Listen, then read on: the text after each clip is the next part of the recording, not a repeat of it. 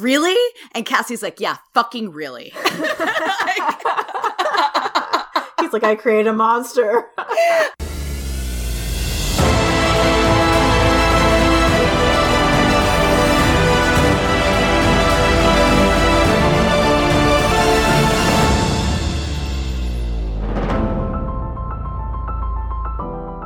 Welcome back to the Word of the Witnesses. I am one of your hosts, Beep, and I am joined as always by the lovely Cece. Hello. We also have our friend Megan back. You would remember her from 112 Paradox. Hello. Hi. Yay. Hi. We're glad you're Everybody. back. Thank you. I'm glad to be back.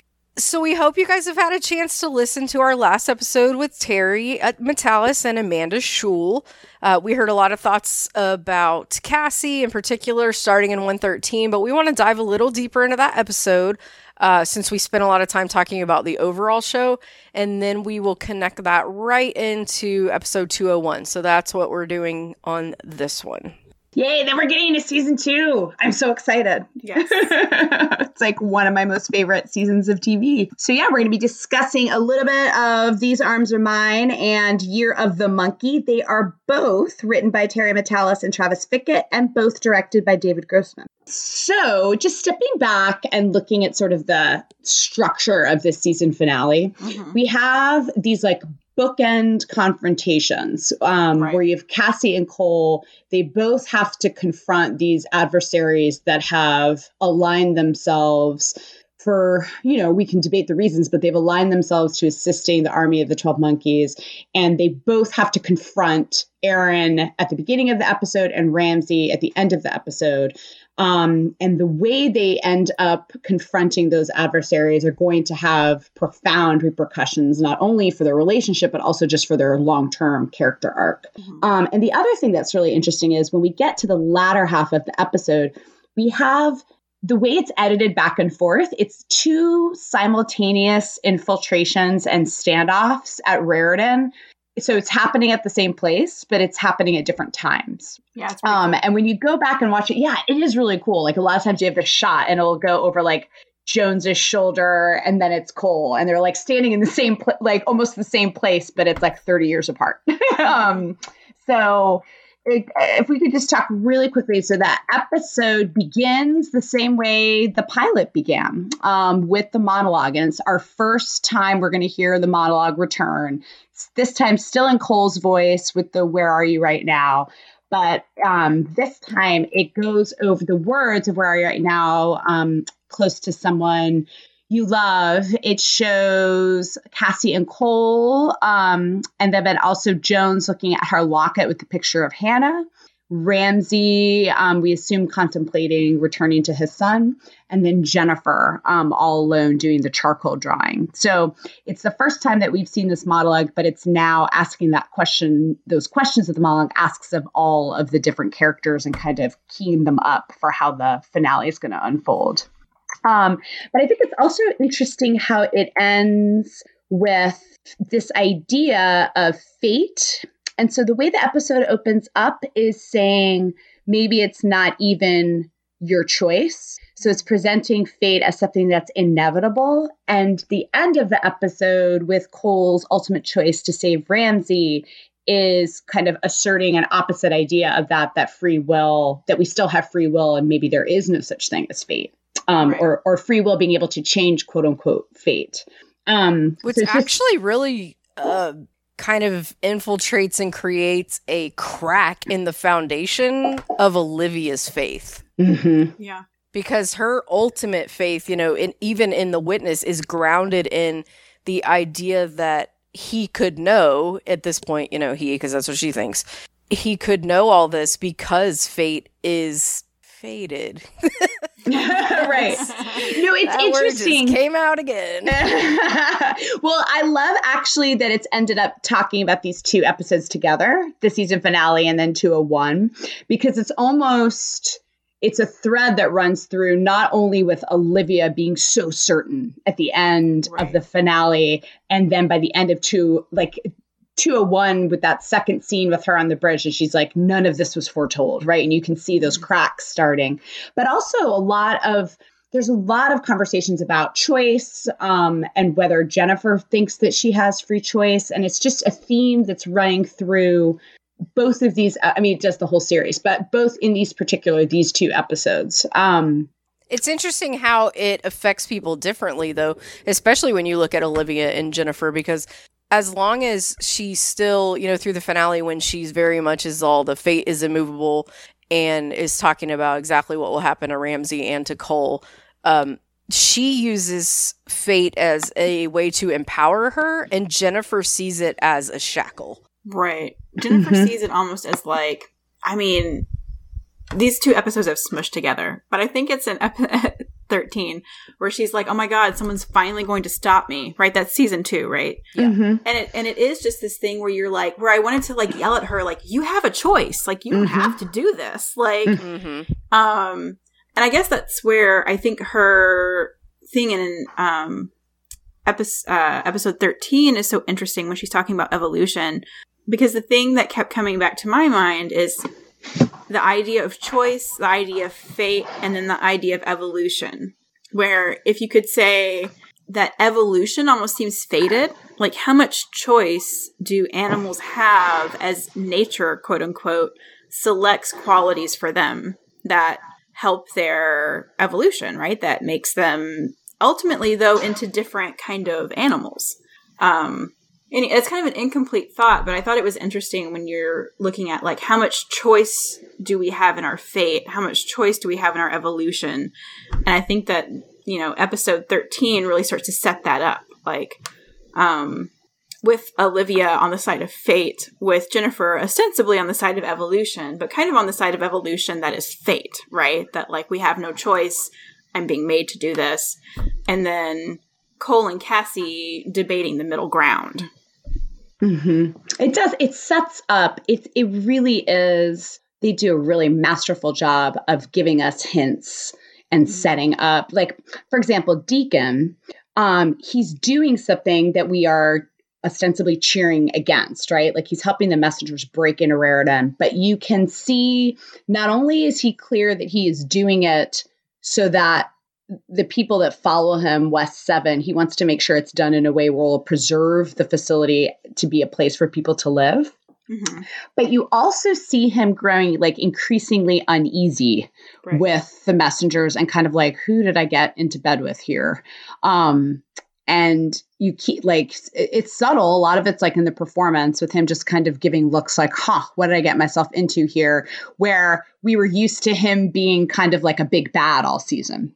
You know that is Um, interesting about Deacon as like a free agent here, right? Like he kind of is the ultimate middle ground or the maybe not middle ground, but like he's the one who's acting according to his own best interest or his people's own best interest each time, right? So the messengers are all about fate and the cycle and the circle and there's off, you know, team free will or whatever and he's more like, well, whatever is best for me and my people is what I'm going to choose. And he kind of like zigzags throughout each camp, at, at least in the beginning. And um, I don't know, that's, that's a really interesting kind of like thematic choice to have people who have these big, big ideas. And then you have Deacon who's like, well, self interest is my choice. And that's kind of the most quote unquote evolutionary thing, right? Is self interest and survival makes us who we are. Mm-hmm. Yeah. Um, now we talked a little bit. I, we talked a bit on our last podcast about um, the scenes with Aaron Marker and his death. Um, I think that they said there were some interesting character moments, not only for understanding Aaron's point of view. I, I mean, I found I, I those those scenes are really. I mean, not only do you see like the fact that Cassie's going along with it, it's like a huge sign of the shift that's going on within Right. her. For sure. Um, the way she nods for Cole to keep going. Um, but you know, when Aaron says you destroyed everything in my life and I was just trying to protect you, and he says it to Cassie, I mean, we may not agree with them, but it's hard to argue with the truth of what he says. Like, That's his He- truth for sure. Right. Um, and when Cole says back to him, like I thought there's just some really like when Cole says, I was just a little boy watching the world burn alone. you know, when you say savage, that's because of the things that I had to do. It's it's like a really great moment of reflection, not only of how did Cole get to be who he is, but then when Aaron says to him, You're no savior, Mhm. I feel like he's saying Cole's like worst fear out loud Yeah. to him. Um, I So it's also just- think it's like sometimes two people's evolution or whatever isn't compatible. Like Aaron ultimately kind of has to be destroyed for what he did, you know, and for the information that he has. And I don't know. it's horrific though. Interesting. My it's God. horrific. It's really It- horrific, but it's really truthful in a way. You know what I mean? Like it's good storytelling. So, I mean, now when I watch it, I, I, my mind immediately goes to that argument that Cassie and Cole have, you know, because even though Cassie is shutting down discussing it in this episode, it's going to come up between the Mhm. two of them. I think it's in episode three of season two, um, when Cassie says, you know, Aaron was just trying to protect me. I mean, she almost she calls back to what he says here. Yeah. And then um, I forget exactly how she says it in that episode, but basically that like, is it that Cole killed him? I'm trying to remember like how the exact phrasing Yeah, is. It, it's something like, oh God, I can't quite get there. yeah, but you know what I'm talking about. Um, do. and and you're like she like goes there, and I remember kind of like almost like gasping, like, oh God, they're going to talk about this, right? Mhm. Like, um, but Beep raised a really interesting point on the last pod about what Cole knows. So this happens, they don't talk about it, and then they're separated for almost a year. And the next time they talk about it is going to be at the Emerson Hotel in the 40s. So what Cassie right? What Cassie sees is she walks into a room. Um, Aaron is on fire and trapped under a bookcase, and Cole's like, "We gotta get out of here!" Literally on fire. right? And it's re- it looks really fucking bad. And as far as we know, they never talk about it. Mhm. So I don't know if she thinks that Cole like. Di- I don't right like she, she you can I think it's fair to say she could like assume the worst case scenario but they never they never talk about it on camera and then they're separated for to both of them almost a year right And for Cassie, like she's like I feel like Cole's separation. He's already been in 2015, and he has Ramsey. She's like she goes back. She goes forward. She goes forward to the apocalypse. She can't go outside because she could die. She has a gunshot wound that might kill her, and she like goes back in the middle of this messenger West Seven Project Splinter skirmish. Like talk about your fucking trauma, right? Like, right yeah completely disorienting. And the person who orients you, which for her is Cole, like, you know, it, it would be easy, I think, to really like run with the idea when you're feeling like you want to blame someone that like Cole set this good person on fire, you know, or hmm or your choices like destroyed things and you know, I just it's just um yeah i mean particularly when aaron is saying you know all i was trying to do is protect you right. and at the really playing end that card hard. right Her and at- line in 100 years is, says, Aaron died protecting me from you. Oh yeah. oh yeah That's right. Burn! Right. Um, and then th- this episode ends with Cole not being able really, I mean, he's not willing to shoot shoot Ramsey. I think Cassie views that as making a choice Mhm. contrary to her. She also makes a choice to shoot him. That results in her getting shot, and then she ends up getting thrust into the future, like as you said. So it doesn't. You can understand why, from her point of view, she feels like when push came to shove, Cole didn't protect her. Right. And like Um, she just stood by and watched Aaron be killed by immolation. And like Right. It is awful. then- like of all of the like, character Cole deaths. can't like just shoot somebody. well, okay, so I was gonna say Well, I- I actually mean, you know, like I think that you could have as Cassie or as someone who experienced those things, you could have that thought, right? Where you're just like, you know, I did my part for the good, and then like you let me down here, you know. Right. And on I the other hand, on the other hand, if you're because actually what I love this because I want to do there's several points throughout these two episodes where I t- I want to do their two opposing viewpoints, right? Because Yeah. I think it's so well crafted for sure, definitely. and there's a reason why it's kind of crashing and they're like and it's setting up so much for why they're going to be at odds in season two and i can totally play devil's advocate for either one like on the other hand if you're cole you just found out you have two two things in your mind. Number one, the personal. This this man's betrayal resulted in his father's death. And number two, the same reason why Cassie is pissed at ramsey at the end of this episode is why Cole is beating Aaron up because he's in bed with the army of the 12 monkeys, right? And like mm-hmm. compromised their mission.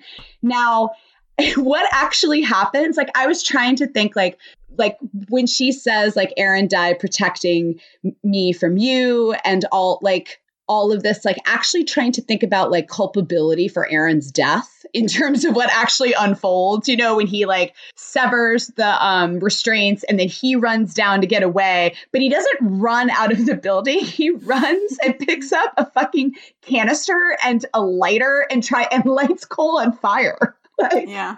holy Not- shit. you know, it's hardcore right it is. Yeah. so if you were actually, I was like, if I had to actually think about like what people would get like charged with, it's it feels like like a crim law final exam question of like somebody can somebody kidnaps somebody but then and they put them in that dangerous situation but then they get away but then that person lights them on fire and like that and i'm like i guess it's manslaughter or maybe murder too i'm not really Did sure how it murdy it. murder too. No, murder too. like, Maybe murder murder, too. Like second degree murder. Um it so was like mini murder, murder, murder. So it's complicated, right? Like you can Right. definitely say that Cole did not have the intent for Aaron to die. And Aaron certainly made choices when he ran away from that room where he was being tortured. I was like, he was being tortured. Yeah. You know. I think Um, the thing about Aaron is I don't hate him. You know what I mean? Like, you know, and I even under can understand him as a character. So it's just one of those things that's actually tragic, right? Where um his choices run against our protagonist's choices. And he died. Right. Exactly. does Like we knew alive. he had no long term place in this story Right. because everything he's doing is like counterintuitive to the direction that we're going. Right. But it's Right. also kind of fundamental, especially for the first chapter. Like the thing I appreciate about Twelve Monkeys is it feels so much like a series of novels because you because you really get these people's different perspectives and their different courses of action playing against each other and kind of aligning and then not aligning and then every char- point of view is very strong and Aaron's is just kind of that he's that character in the first book of whatever series who dies because they're from the first book, you know, like they're the first kind of point of view. It also it's also like cutting as far as we know Cassie's last connection Yes, for sure. to that to 2015. Mhm. To, her- So- to her old self. Like, he had to die because he's part of Cassie's past, and Cassie evolves and changes to something else. Not There's something also- totally else, but you know. There, yeah, no, yeah. There were two other little things. So the one he does mention an interesting tidbit mythology wise, where he talks about the Twelve Monkeys having a facility in Colorado, I love that. which is Titan, right? Right? I mean, it has Uh, to be, right? Yeah. Um, and all the other thing I noticed, and this might also just be the way they costume Cassie in this episode. I think I think is different from past episodes, right? Like she's in the black leather jacket. It's like more of this like I feel like she was more I feel like even the way she's costumed is a shift from her character before Yeah.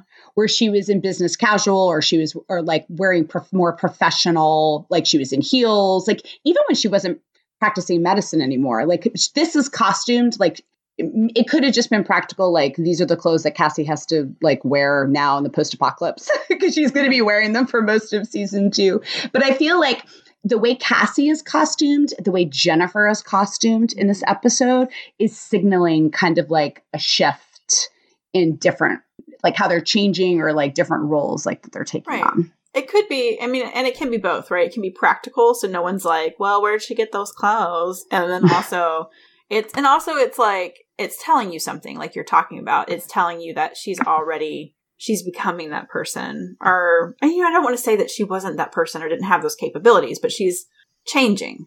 Mm-hmm. Yeah.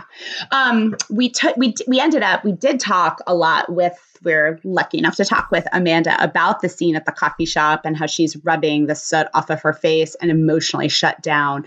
Um, the other side of the coin in that scene is I think it's interesting that even though Cole is the one who is used to either frankly killing people or having people die in front of him um he's the one that wants to talk about it and he's the one saying like it's not that simple. Like it's not Right. that simple to just shut down and say he betrayed me. It's done. Let's move on. And the look on his face at her emotionally shutting down is one of kind of like he is perplexed and he is concerned. Um and it's just really interesting foreshadowing because i feel like that is going to be the nature of many of their conversations in season two of him trying to reach out and and talk about feelings out loud and cassie shutting them down and basically being like we don't have time for this. Right. um, so that takes us the one thing we didn't get a chance to um, that I want to make sure we talked about because it is Jennifer Goines' first moment like on stage in 12 Monkeys um, is they go to see her at her Markridge presentation to shareholders. There's some really fun and I just caught it when I was rewatching this episode again today. So I don't even know how many times it took me to catch it, but I paused when they're entering the like um convention center or the auditorium where Jennifer's doing the presentation, there are three posters outside in addition to the poster for the Markridge um, event. The first one is Guitar Masters presents Trevor, I think it's Trevor Rabin and Paul Linford. Um, that's like advertised as an upcoming event at that venue. And those are the two gentlemen who did the score for seasons one and two of 12 Monkeys. um, and Trevor Rabin is the guitarist for Yes. Um, so it's just kind of a fun, like the whole like guitar masters that there'd be an Uh-huh. event for them. It's a fun shout out to the two people that did the score for the show for the first two seasons. The third poster, so then then there's the Markridge poster. Then the third poster is a presentation on quote primate species confusion epidemic. Um, so like referring, I think they're referring to loris, like the slow loris, like those really cute little like primates. So, but Mhm. referring to monkeys. But then the one that's the most interesting is all the way on the right, almost out of the frame, is a upcoming forum on particle splintering with Dr. Elliot Jones. That's pretty cool. And when you look through the window of the um, event space, there's more posters inside advertising Dr. Elliot Jones and um, particle splintering. So there's a lot of really fun like Easter eggs that they all just like put. Those were all just like on the outside of the building when Cassie and Cole are walking in. Um, I I beep. Do you have do you have things you want to just talk? It's Jennifer on stage being crazy and awesome. Do you have feelings about that? Jennifer's on stage being crazy and awesome. I love her intro about her dad. I just with those so photos inserted into like other stock photos. Like the it's just so pose. random. it's the My same. father was none of these things. and then the audience is like, yeah, it wasn't. and nobody picks up like she didn't even she photoshops the same fucking picture over and over again. Oh, Like yeah. that's what makes it so funny. It's just cropped out of like one picture that probably came from a newspaper. and it's then they're playing "The Wind Beneath My Oh Wings" my from Beaches. It's so absurd. It's so awesome, It's, and so it's like I mean, and I love it because Jen. It, I mean, she's got them right in the palm of her hand. Like she's being ridiculous, but like Jennifer Goines gets on stage and she is riveting. And she had those like market. She had those investors totally following her lead. Um, I, I do that line that you said though, as funny as it is, Beep. Has some layers to it. My father was none of these things, right? Like Mhm. he wasn't a family man. He wasn't a good man. He was only ever a Markridge man. And so it's it's funny, but it's also really sad and true. Yeah. Or as Deacon taught her when she was like four, he was only ever an asshole. right. I did think this is another thing, and I'm probably totally like grasping at stuff, but her dress almost looks like one of her charcoal drawings. It does. I thought that too. You did? Yeah. Um, yeah, the pattern on it looks like it's like a really up close, almost like out of focus of like her charcoal drawings. Um, And she does have that really great, you talked about it before, Megan, discussion about extin- extinction and evolution and altering the natural order. And, you know, Olivia's talked, Olivia talked about it in her conversation with Aaron, and the pallid man talked about it in the night room. And it's kind of sowing the seeds, I, you know, partly for what the true motivation of the 12 monkeys is to alter time and to bring about the red forest. But at the time as a viewer i thought it was it was had to do with like the plague and wiping out humanity at least like when i was listening to that speech the first time. That brings us to the scene with cassie and jennifer and cole I think it's interesting because as as much as it seems like Jennifer is being set up as a antagonist by the end of this season finale, and she is working in concert with Olivia um, in the information that she feeds Cassie and Cole. When she sees Cole in the crowd and says "otter eyes," she looks like really genuinely happy. Mhm. And when he leaves, it's just like her playing on her face, but she looks like like she has remorse, um, and that she's like conflicted. But it has to do like with him, right? Like her whatever weird connection she has with him that the voices stop when he, you know, or compassion that he showed for her, or whatever it is. I think there's some interesting layers to the performance, even though she is, we we do see her getting on the plane with the virus at the end, thinking, huh, she, maybe she's going to be one of our big antagonists for season two. Yeah, I think whenever she they leave the room, she looks conflicted. Like she looks like someone who is, you know, like a believer who is conflicted but who still doesn't quite have it in them to break away. You know what I mean? Um, or to like who's at the point of cognitive dissonance but not quite sure enough to be able to like break free of it. You mm-hmm. know, Yeah, because I take think to some degree that Jennifer knows that she's being played, but Yeah. one, if we look at her definition of fate, she thinks she has no choice, and two, like she still wants what they're offering her. right? I mean, even though they're not showing it on screen, like as you know, as far as we understand, like Olivia is still like grooming her and giving her that. And even early in season two, we hear her say, you know, like she said we could be together, like to her, for her and Cole. So I mean, she thinks this is all part of a bigger plan to like reestablish her life into something Right. better than she's ever had before. She's super. uh, It's interesting though because she is probably Jennifer is probably like the bitchiest she ever is in this scene. Like her Yeah. behavior to Cassie is fucking ridiculous. Like she's like, I hate you. She's up in Cole's face while Cassie's talking, like making fun. Like if I were Cassie, I would want to slap her too. Like she's totally like ridiculously bitchy to her.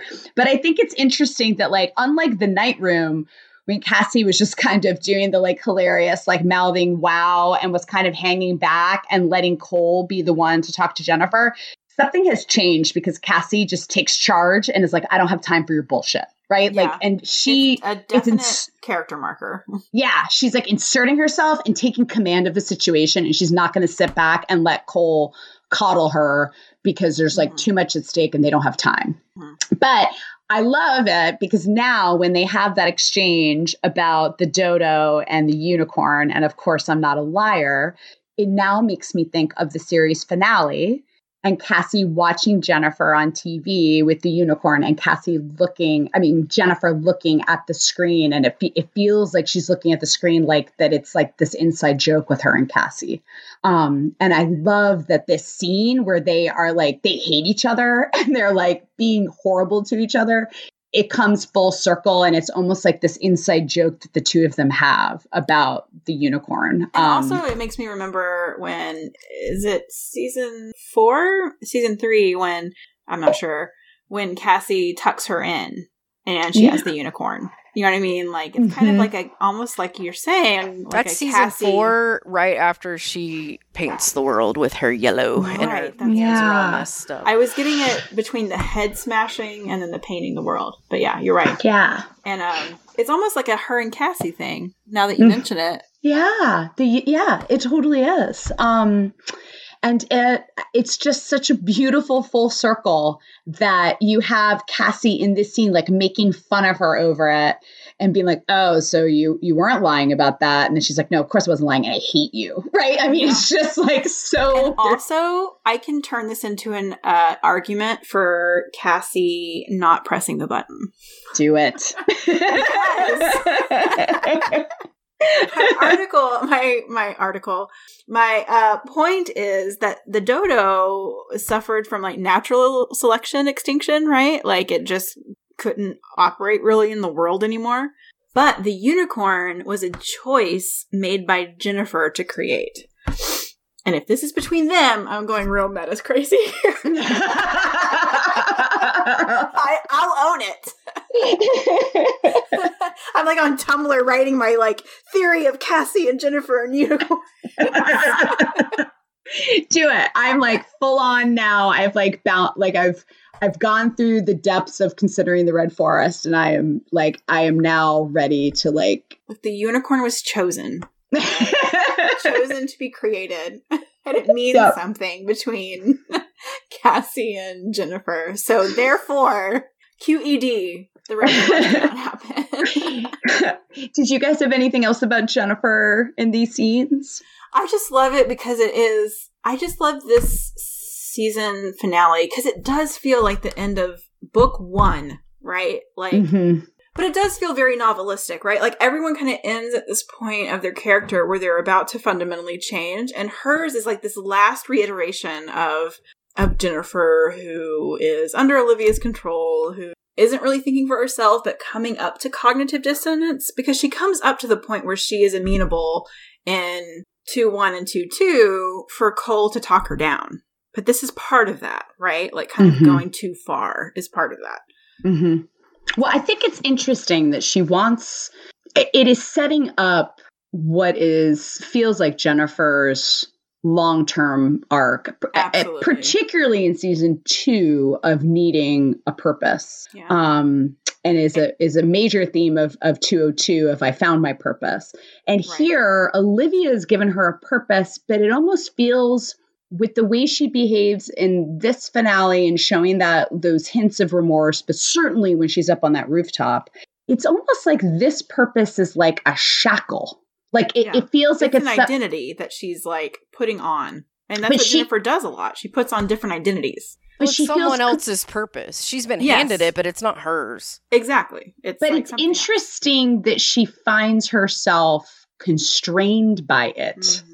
Right? Like it's taken it's a purpose that has that she's taken on, but somehow she thinks that then she no longer has free will to decide anything for herself. Well, I think it's because it's something that Olivia's offering her something that's really primal that she wants. Like, I think that, hmm, trying to word this in a way that's not like super personal, but you know, like whenever you maybe adhere to something that you know or have a feeling about isn't quite true for an identity, right? Like, especially when we're younger. And then it's, but you're attached to it because it's offering you something like family or friends or inclusion. And I think that like with Jennifer, she's really smart and she is a primary. So she has maybe these kind of automatic challenges to what Olivia's offering her. But there's also like that belonging that she wants so desperately that um Olivia's off- also offering her. Mm-hmm. Yeah. She's probably kind of uh conflicting against the voices in her head too, so it's probably very difficult. Yeah. Oh, I I definitely imagine so too. Right. I mean, it makes me so. Make, I mean, now that we know, like, it just makes me wonder, like, when Cole walked out of that room, and Cassie thought she was like, I mean, um, Jennifer thought that she was like sending him. I mean, she knows Ramsey's going to die, right? Like, she knows that something. I just wonder, like, what were the voices saying in her head then? You know, mm-hmm. Uh, or maybe is she on she's not no she's still hearing the voices because we see her hearing the voices. So yeah they're not under control. It's not like she's taking medication to stop the voices at that point. Right and i would uh, figure that olivia would you know maybe want to utilize that. Sure yeah. Um, really quickly, uh, when I went back and watched the scenes between Olivia and Ramsey when they're at Monkey Mansion, there's there's some really great um, kind of double meanings to a lot of what she says. So Ramsey Mhm. thinks that he is leaving Monkey Mansion for good and going back to the future to see his son and thinks that he's saying goodbye or that the quote unquote this cycle is ending because he's doing that. So when Olivia says things like, um, you're coming to the end, your longing for your son will soon be over, it sounds like it fits with what he's expecting, but Olivia knows that he's going to die that day. so She's everything expecting she him to die. right so like everything she's saying to him sounds like it fits but she actually means something different Mhm. um but it definitely made me step back and I, you know sometimes i feel like i don't stop and think about the fact that ramsey and olivia were together for like over two decades Mhm. and when you see them here and then you think about how she's going to leverage that relationship in season three and insinuate her, you know, he's the key to getting her inside Raritan and all of the havoc that she wreaks, like during season three from within. Um, and the fact that they're talking about his son and she is the one that's going to raise his son. There's just so many, like, I feel like we don't talk a lot about it and I don't stop and think about it a lot, but for some reason it just struck me this time when I was watching it that between this and then when they meet, you know, they won't see each other again until the bridge um, in the season two premiere. And Ramsey and Olivia just have this like really interesting, like they were work colleagues essentially, um, like in a vacuum for over 20 years. Um, and it's just kind of interesting thinking about how that plays out and the fact that she raised his, the son that he's doing everything for olivia is the one that raises him um, it's just kind of crazy when you step back and think about it and it isn't something that we really or that I've really considered.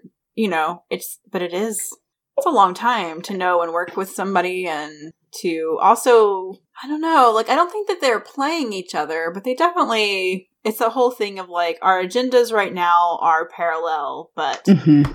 Or whatever, but not necessarily you know, you never get the feeling that they like each other for right sure. and there's also so much that they that the other one doesn't know right so like Right. a Ra- uh, it becomes clear in the season two premiere that ramsey did not know what the plan was to release the virus didn't know that it was jennifer that was going to release it in new york he has no idea about any of that and so you know when when that information is given to the audience, it's not only letting us know where they need to go to next to try and stop the plague, it's also letting us know that he was not privy to all of this information. Um, the- and wh- like the money face, basically. Right. yeah.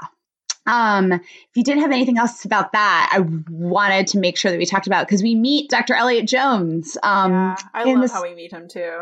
Oh my gosh. I so Peter, is it Peter Outerbridge? Do you think that's how Outerbridge? Um, that you pronounce it? I love this actor. He is Mhm. very different, but just as charming and so fun to watch um in Nikita when he played this um kind of like suave but very funny Russian kind of bad guy. um, but you kind of really enjoyed also watching him. Um So he- it depends. It's funny how actors and television stick with you in different ways because even though he's been presented in different uh formats, the first time I ever saw him was in Orphan Black and he plays the this creepy ass cult leader. So I always right. have You're a problem with him. Like he there's just something about him that I'm always like leery of because that character stuck so Yeah. deeply in my mind. I forgot about that. Oh, re- oh, because I thought he was like the charming, like the the charming bad guy who uh, made you know, d- but would always like change allegiances. And he just, I was whenever he popped up in an episode of Nikita, I was just so glad he was on screen because he was just so fun to watch. I didn't watch that when he was on though, so I saw him as a cult leader who has people impregnated with his own life force in order to propagate the next generation of I forgot that, that was him. Oh, Yeah, him. Oh. Well, so he has a lot of really great range. Yeah. because here, I think it's so interesting because we have heard snippets, right, from Jones, very small breadcrumbs, like she wants everything cut out of her life about this guy, right? right. And we've been wondering all season, like, what the fuck happened between these two? And then you meet him, and he's like this, like, I almost feel like he's like, like his energy is like he's just so excited and he's like bouncing off the walls and he's wearing Converse and he's got a bracelet and rings and like the button shirt untucked, you know, like unbuttoned shirt untucked. And he just seems like he just seems so like charming and, and the way that he even re- refers to Jones, he's he calls her cat and he's like affectionately like referring to something she would say and doing like her German accent and none of it seems bitter and none of it like none of it seems like a man that's holding the same kind of bitterness at that moment that when we saw Joe like from Jones's perspective. Um Yeah. you know He's so- almost like a little kid. He's just Yeah. so full of life, like has so much put into this, and this is just like his baby, and he's so excited. Yeah, like I, I, at least I found him really charming and kind of disarming when I was expecting. I don't know, like maybe it's just like I'm the woman and I'm, I was hearing the woman's point of view on like a messy divorce, and so I wasn't expecting to then be like, oh, I really like him, and he's kind of adorable in his Converse, like jumping up and down. Um, but uh, the other thing is, um, just like we talked earlier remember beep we were talking we were trying to figure out where the ivy the red ivy was coming from and i had totally forgotten Yeah. it's coming from him where he's at that point his capability as far as he knows is only to be able to send things into the future and so all those red Oh, leaves right, right. Oh. all the red leaves that are showing up in 2043 are coming from him in that moment God, you're right. and I had, I swear, I know that it's probably because I'm always thinking about like silly rabbit hole things. I swear I did not figure that out until this No. past week. I would have never ever thought so. In fact, that's one of those things that I've always been like, huh. like where did they get that ivy from? You too? Okay, that makes me feel Green so much red. better. Did you? I, that made me. That makes me feel I just so much it was better. like some mystical thing. Like it was like, here's the magical realism of the show. or I didn't know. Yeah, or I didn't know if it had to do with like the paradoxes, right? Like the paradox that we saw a Uh-huh. couple episodes ago. No, it's it's Elliot Jones sending Ivy forward, and they explain it in the scene. And I mean, they're not only explaining what we've been seeing in that episode with the red Ivy showing up with Jones and Adler. It's also giving us a preview of season two and what the red forest is when his lab assistant explains the effect of time on living things of turning things green to red. So there's a really important um like mythology piece to what his lab assistant is explaining in that scene. But I also was just like, "Oh my god, Tina, you dumbass." It was always You're not a dumbass. That's, that's super subtle. Okay. Also, I like that that scene and um all the scenes in 2015 in the Splinter Room are like yellow, which I thought think is really interesting because when we see the Splinter Room in the future, a lot of the times it's blue, right? Mm, the light, Um, right. But the lighting is very, very. It's almost like I don't, you know, I don't know if they did probably yellow gel or something like that. So, um, you know, it's just it's just so saturated in that color that it's like, oh, okay, yeah. Yeah. And then Um, he turns out to be working with the 12 monkeys who want to bring about the Red Forest. So it's like, okay, it's interesting. Yeah. Yeah. That piece is I'm I'm a little like I haven't watched that that the next episode we see him in, I haven't watched in a while, so I'm a little fuzzy, like when he's actually building Titan. Um now, really quickly, there's a scene with um Cassie and Cole when they're sitting in the car outside of Raritan. Um and I, and it's funny because we get a lot of scenes. Cassie and Cole sitting in the car having these conversations actually happens a lot, like throughout the series. It's so like, what a touchstone to life, though. I have so many Right. conversations in a car. You know what I mean? Yes, yeah, absolutely. Yeah. Um, there were two takeaways from it though. It's a really brief scene, but I thought it was interesting when Cassie was like, What is this place? And Cole says, That's home. And it made me think of at the end of season two when he writes, This was home um, a- at the House of Cedar and Pine. And the idea of home, you know, the facility he's standing outside right now in that at that time period obviously isn't home, but I think it's t- to Cole at that moment. But when he's thinking about that place in 2043, I don't think it's just about the place, but the idea of home being where people you care about are. Yeah. Um, and not only that Ramsey was there, but that he obviously cares about Jones. Um, and I, I, mean, it's just a really brief line, and I'm, they probably didn't mean it back then. Um, but it's just interesting because it's something they return to with Cole describing different places as this is home, and it has to do with the people who were there. Yeah, and also um, like for Raritan, wouldn't that have been besides the West Seven, but kind of like the first place that he, or not first place, but like a really significant place that he landed? You know, that was inside, and you know, apparently had a garden and Stuff well, like yeah, that, that's true, like, right? He had the, he lived in the trailer with his father, and then he went to a foster home, which mm-hmm. by definition feels like transitory, right?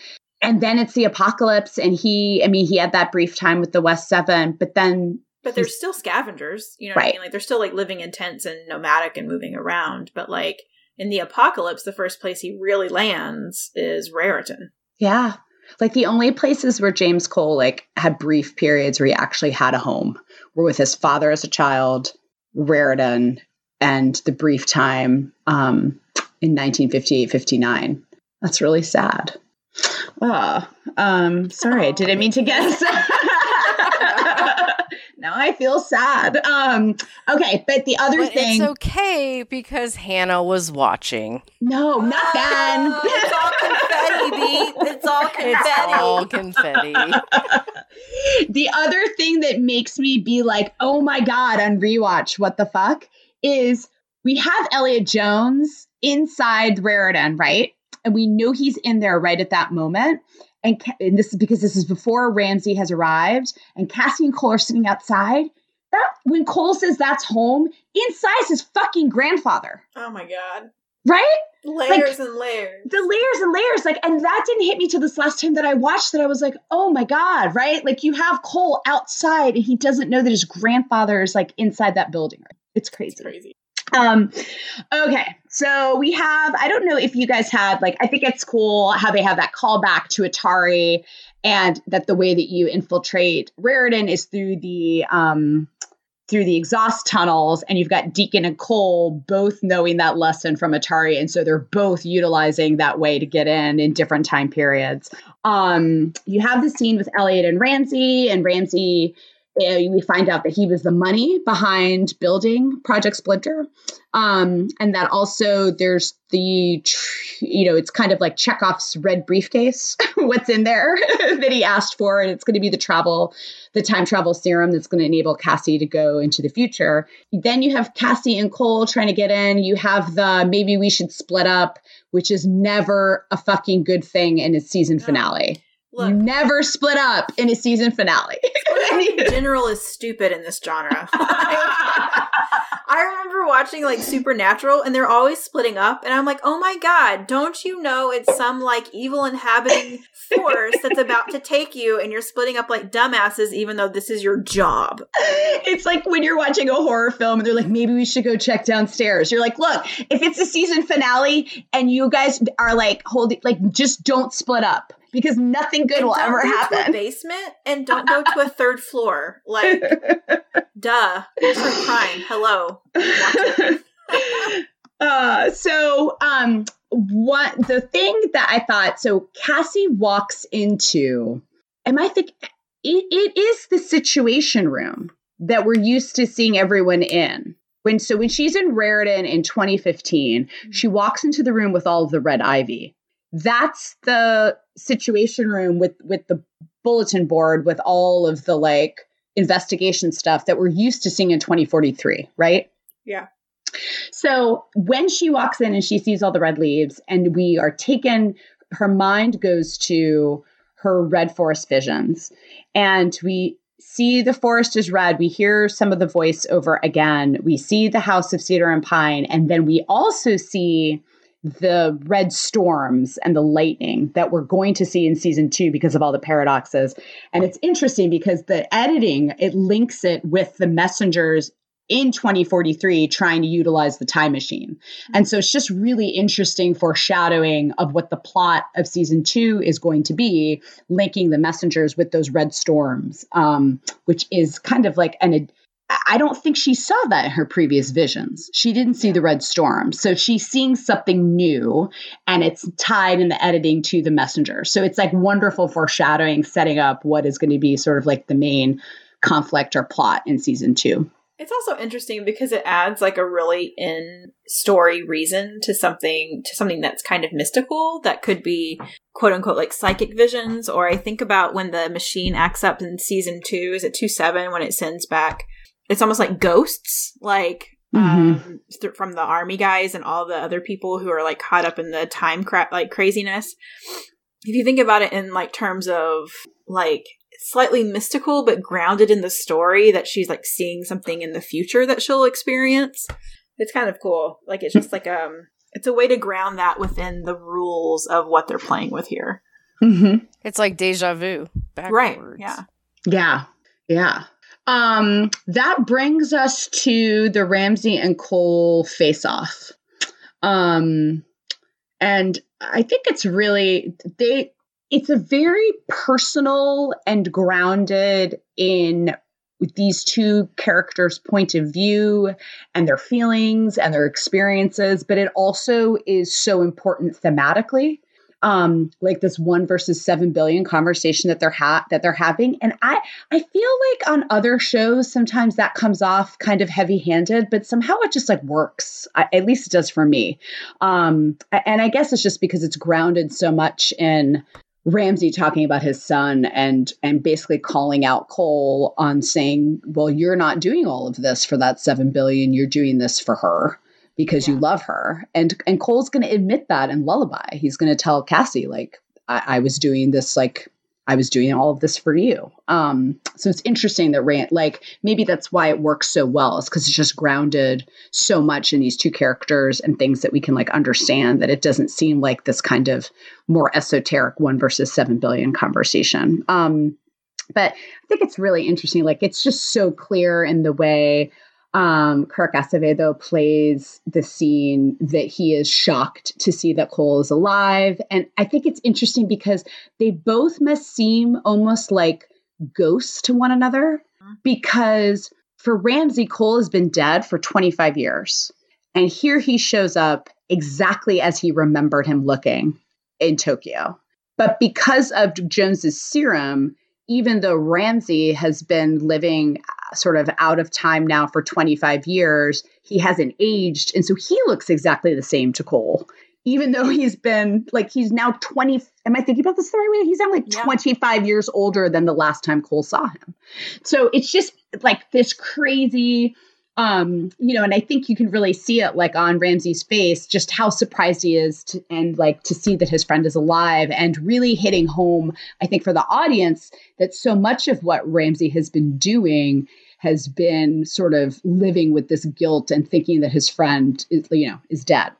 Um but i thought it was interesting you know, not only is it a big, like Megan, we've been keeping track of sort of like big shipper moments. We can like check a box of of having another character calling Cole out on being in love with Cassie. uh, Yeah, Ramsey kind of goes out of his way, doesn't he? yep, yep, to be like, which, you know, is giving us a little something to hold on to when they're going to be separated by 30 years at the end of the episode.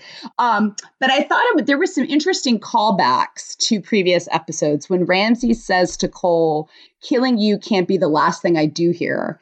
Cole said that to Jones about Ramsey um, in Divine Move, Mhm. that killing Ramsey can't be the last thing that I do here when he thought he was going that he thought when he thought he was dying and was about to leave um, the future for the last time. And they also call back to Atari. Um, sometimes you're out of moves. And just like Divine Move, um, that episode, there are kind of there's two divine moves that happen, I think, in this episode. First, sending Cassie to the future um, to save her life, but also Cole changing fate and saving Ramsey. Um, so there's just some there was some great really like some of them more obvious than others like specifically calling out atari but also calling back to that line Well, it's Um, also what Elliot talks about, right? When he's mocking Jones or like playfully making fun of what she'd say that, you know, science is like watching paint dry or like you really can't tell when a leap happens. Like it's only in retrospect. Mhm. And that's like exactly what's happened here, right? Like a leap happens, something shifts, and two things shift, right? Cassidy goes forward and Ramsey is saved. And only in looking back can Olivia see that, right? That the cycle has been totally altered from what she thought. Um, so it's nice, some like nice meta commentary there about, um, yeah, like you can't always see what's happening at the time. Mm-hmm. Yeah. Um, definitely. And and a lot and characters are changing right in front of one another. Um so uh, really quickly, Jones in 2043, I think there's some interesting character work going on with her. Um she thinks that her mission has come to an end. Um, and she, I mean, she says basically, I have failed and I have nothing to live for. Um, and so I think there's a really interesting thread that runs through the show, particularly in season two, where we have a whole episode about Jones like losing hope and them needing to restore her hope by bringing Hannah back, um, and and however way that they can, by st- but still preserving um, how things have played out with her thinking that she's dead. But it all goes back to what we were talking about, like in the last episode in Paradox, with her father saying that it's the heart that sustains us. I mean, Joan still has her machine there. They are being invaded, but like even before then, it seems like because Jones no longer knows what's going to happen, and with Cole now she thinks being lost to the past, she's kind of given up. Um, and it's just really interesting how much what her father said is true, but like about her.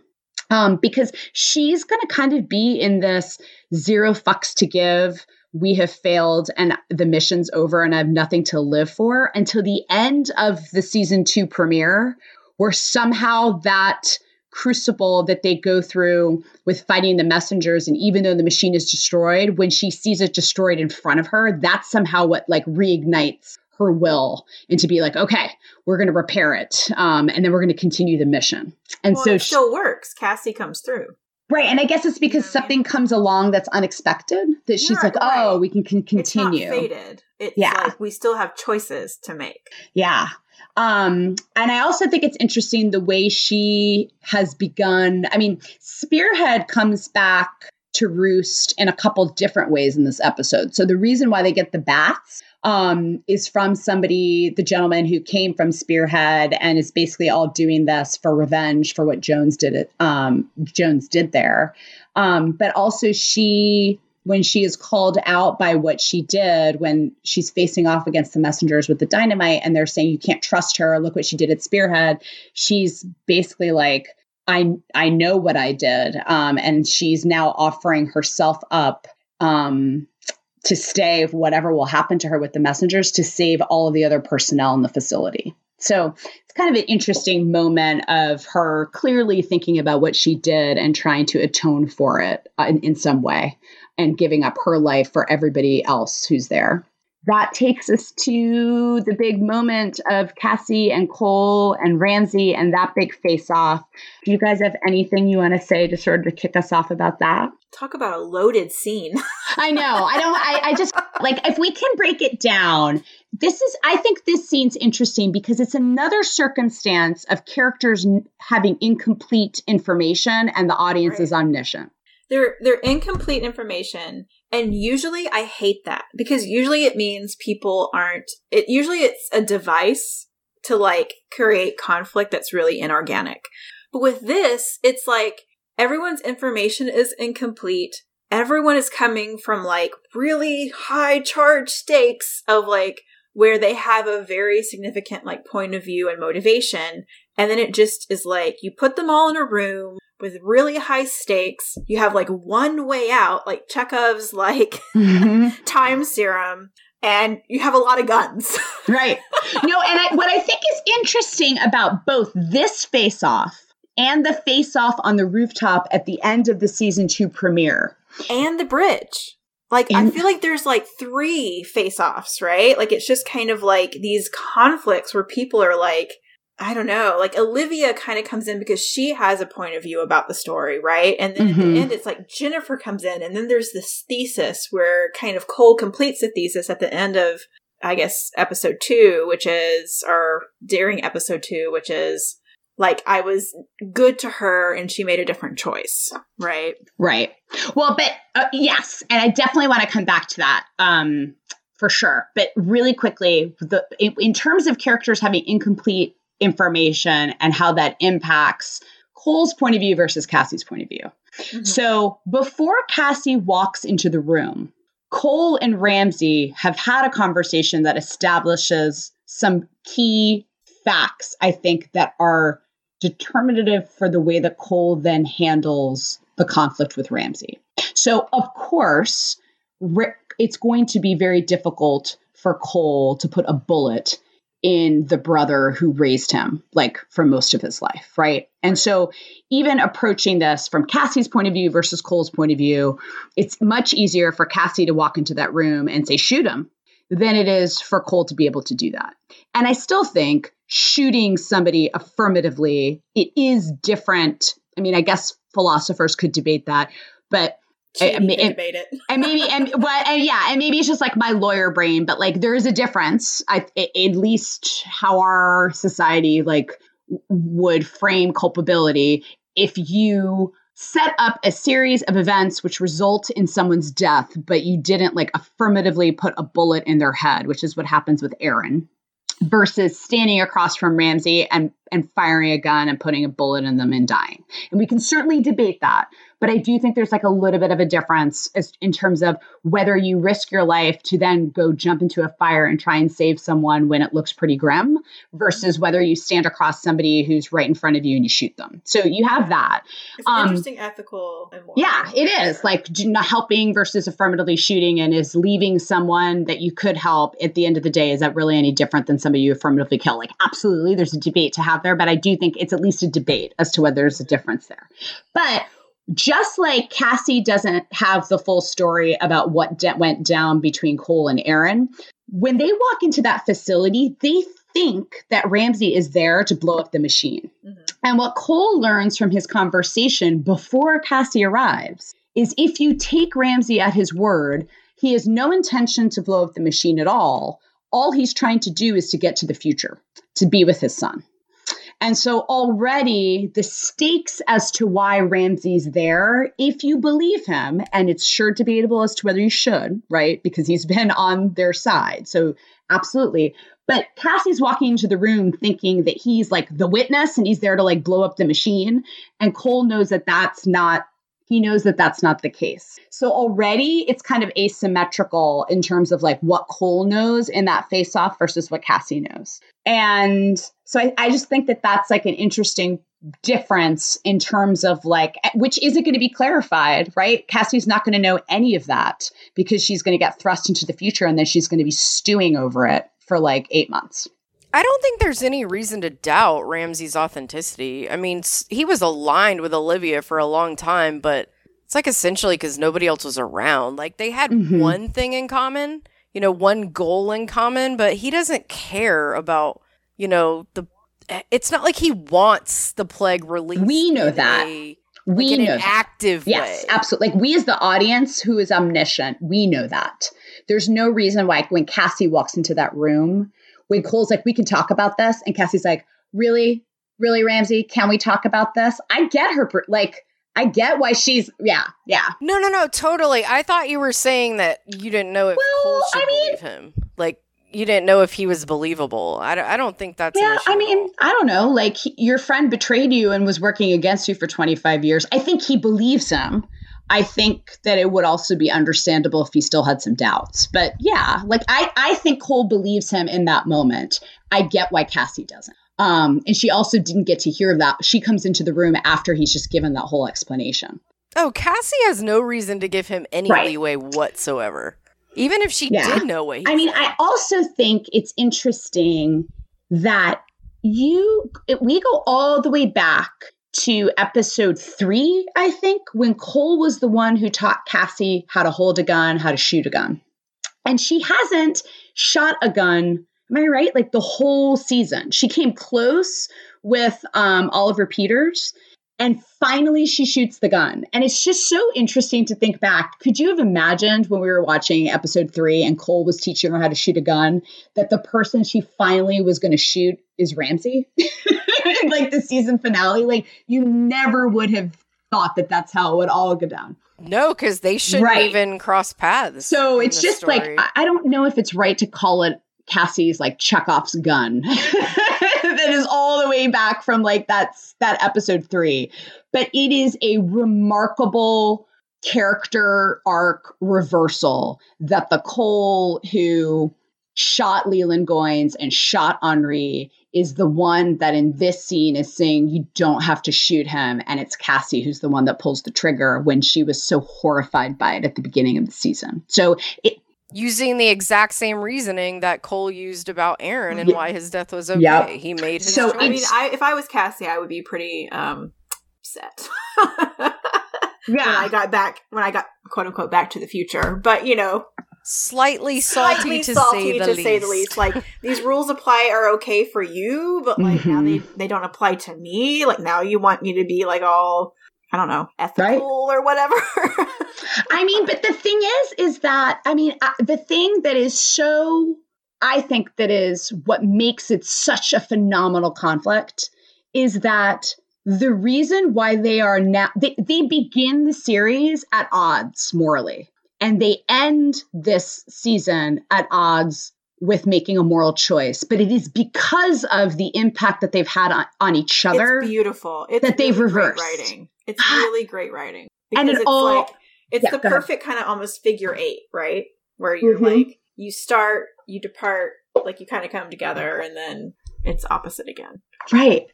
Um yeah, it's just it's it's so great. Um and then that takes us to uh Cassie is bleeding out and I actually think that the fact that Ramsey is still he knows that Jones isn't going to save him, but I think it's like a testament to the kind of man that Ramsey is that even though he has been like at odds with his friend and this woman just shot him, he pushes that briefcase over and and is the one that comes up with the idea to save her.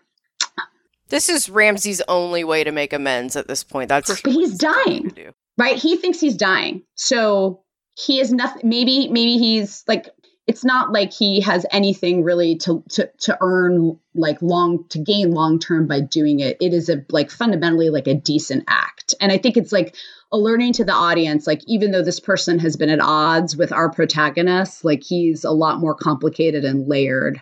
Um and i, I mean i just think it's like a really maybe i'm just like a ramsey like pro Ramsey squad. But I think in that moment, given the conflict that they've had and given the fact that she just shot him, that he still tries to save her, says a lot for the kind of person he is. Yeah, I, I think that like Twelve Monkeys isn't interested in your cardboard villain, right? Like it's not interested in Mhm. um someone is quote unquote bad. Even Olivia, right? Like by the end of the series, that Mhm. picture is complicated. I mean, take Ethan, right? Like he is the witness, and then in one episode, we're like all crying for this dude. Mm-hmm. Yeah. Like, I hate crying for that kind of character. Like, don't make me feel bad for who's supposed to be the villain. But then they twist it all, right? They they twist with Olivia and then they twist with Ramsey too. Like, you know, he may may make choices that to us seem maybe kind of I mean, can be interpreted in a lot of different ways. Like you have people who are very who really understand his choices and then people who think he's a hypocrite and people who think he's like too um I don't know, strident or whatever. But in the end he's he's a feeling person right and he loves cole and he sees that cole loves this person and if he's dying well you know then yeah cassie should try and take that and go to her only option hmm Um, Ramsey's kind of a victim of this That's not true. being his Very story. true. He's not. I mean, he's not the enemy. He's just. He, this is not. You know, it's kind of like with Aaron. Like it's just not the direction that the narrative is going. So there's only so much like leeway. right. That Because when I think, I think, or at least I, I can speak for myself, when we, are, for example, are in season three and Cassie and Cole make that decision in, is it nurture or nature? Nature, where they're going to go off on their own and save their son. I'm like fist pumping and I'm like, yes, go save your son. Even though, like, it's at that point, all we know is that their son is the witness, and that puts 7 billion people at risk, but I'm still fist pumping it. But, and maybe not everyone is, but I was. Um, and I don't think as many people were fist pumping when Ramsey made the choices that he made during season one. Which is a really interesting dichotomy to explore about, right? Protagonist, antagonist, whose Mhm. story is whose, like Beep was saying. Yeah. Um, but yeah, I think I don't know. I yeah. So There's the an unformed thought there somewhere. we'll think of it like an hour after we're done recording. Um, I'll be like tweet tweeting you like, hey. remember that? Yeah. Um, okay. Does that bring us to the goodbye scene? Oh. I mean, Squeal of pain super joy. we're just gonna go down like just brace yourself because we're gonna like allow ourselves some major shipper feels. And I think I think look, I think scenes like this that are like epic with the swelling music, like romantic as fuck. I mean, it's a fucking like bridal carry, and right, like he's like carrying Crossing her. the threshold to the future. Damn it. Yes. And it's like as you were saying like like it's all bathed in that golden light and they're like touching each other's faces and you're sitting there being like oh my god they're gonna kiss but they don't because they're fucking amazing at the slow burn and they it's shouldn't only kiss book one. They Right. can't kiss yet. you can't kiss like they i think maybe they could have but because kind of season two resets everything but it's better that they don't right no, like because then you I- have to you have to get the sex interspliced with the death. That has to right. Well, but you have to let right, like then you wouldn't have had that uh, the kiss be so monumental and blood washed away, right? So like it is. We we will talk about it, but they like run a clinic in how you execute a excellent and epic slow burn romance. But this scene, like if you're gonna if you are going to torture us for the next se- almost next season with them being in conflict, then you gotta give us a big moment like this with the swelling music, and they totally do. Well, that's the thing about the show that I just appreciate ugh, so much is that they understand that, like, they understand how to weave in the romantic with the rest of the story and make it just as epic, right?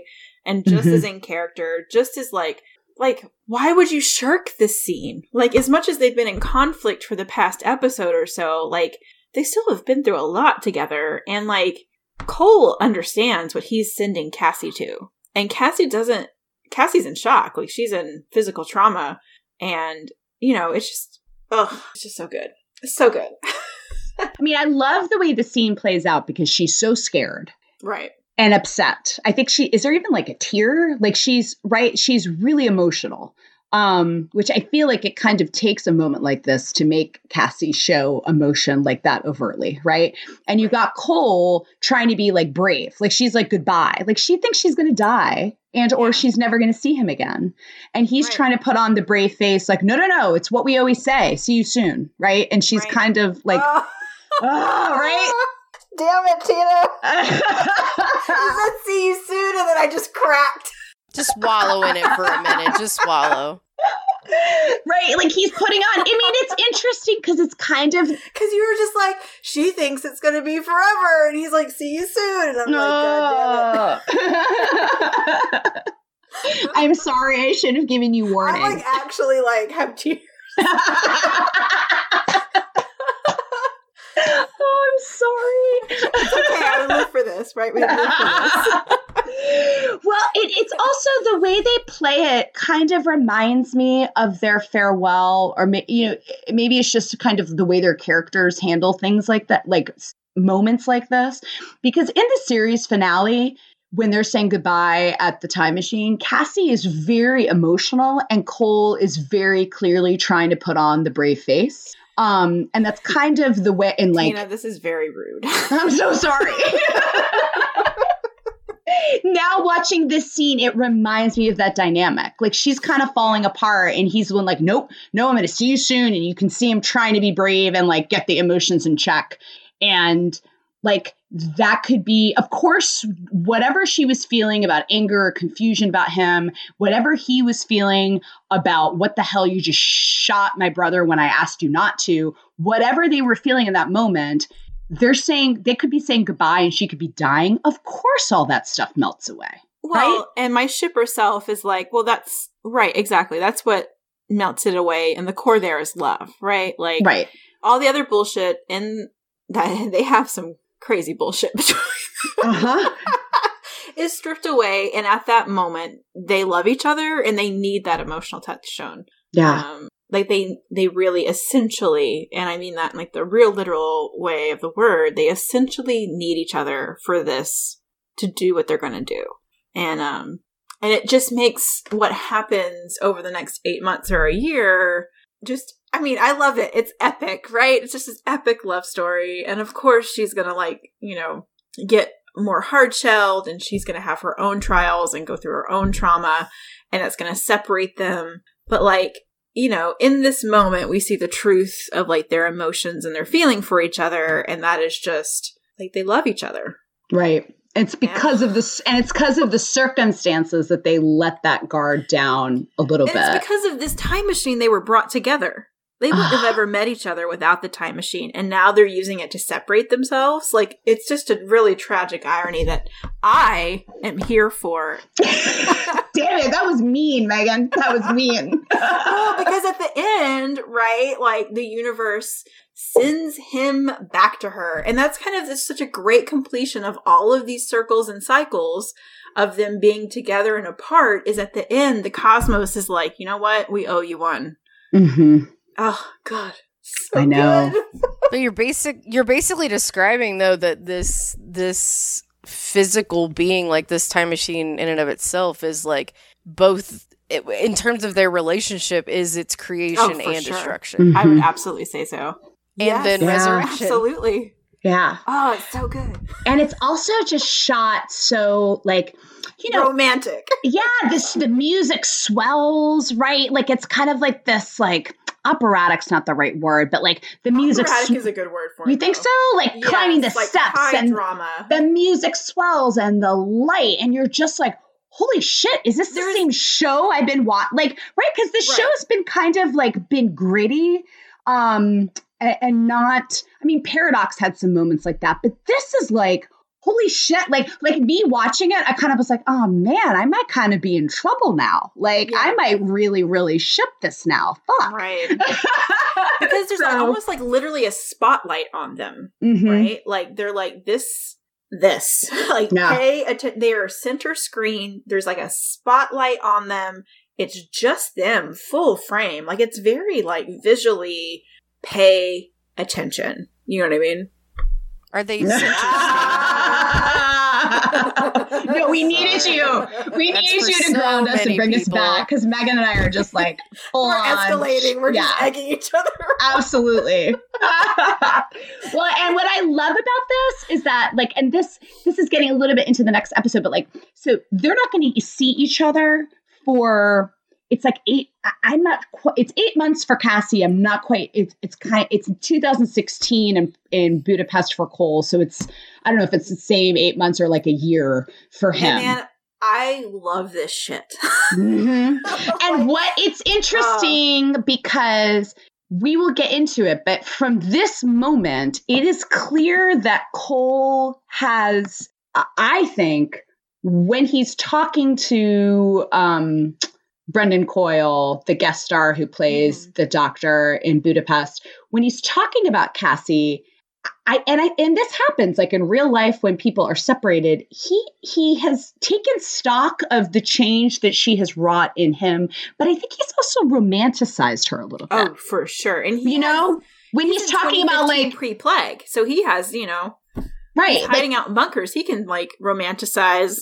Oh, yeah. oh, I remember this. I remember this. Like, I remember this doctor that, like, with a bottle of vodka and a knife, took it out of me, and she made me a better man. And he's he's like he's romanticizing her and putting her up on this like pedestal. Mhm. And that happens when you're separated from somebody, right? And he's not. Sure. I don't think he's held on or he has chosen not to focus on sort of the what he found worrying signs of her shutting down emotionally that he was registering in the season one finale and the camera made sure to show us him registering it.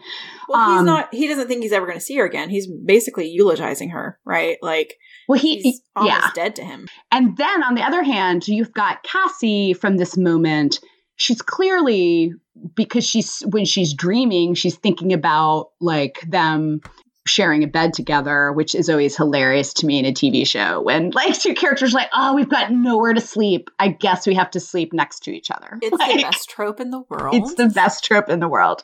Um, but um, she also is stuck alone in this hellhole and I mean, she's happy to see him on the and like I'm sorry, we're like totally getting ahead of ourselves, but I just think it's interesting to think about this is their moment of goodbye. Mhm. It's obviously very emotional.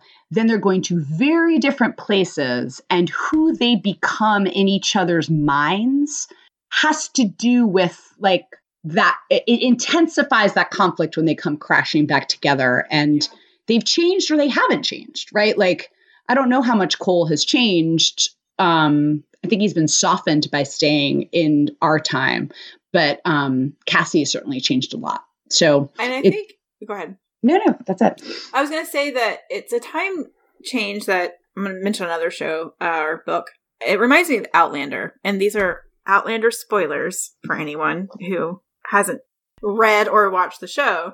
But like you know, they get separated after for a long time, Mhm. and I won't reveal everything, but it always reminds me of this like fundamental idea of epicness of like we went through this thing together and now one of us has to say goodbye we don't know if we're going to see each other again but like is it asks the question like is love eternal. Like can you come back? Like what changes us? Like what is the nature of like romantic partner kind of love? You know what i Mhm. mean? Mhm. um how much of it is work? How much of it is like quote unquote soulmate? How much of it is like you know destiny and fate? And i think it's interesting because they they do kind of ask it and they ask those questions in 12 monkeys in all levels of like friendship work big fate questions of cycles and circles and the word of the witness and stuff.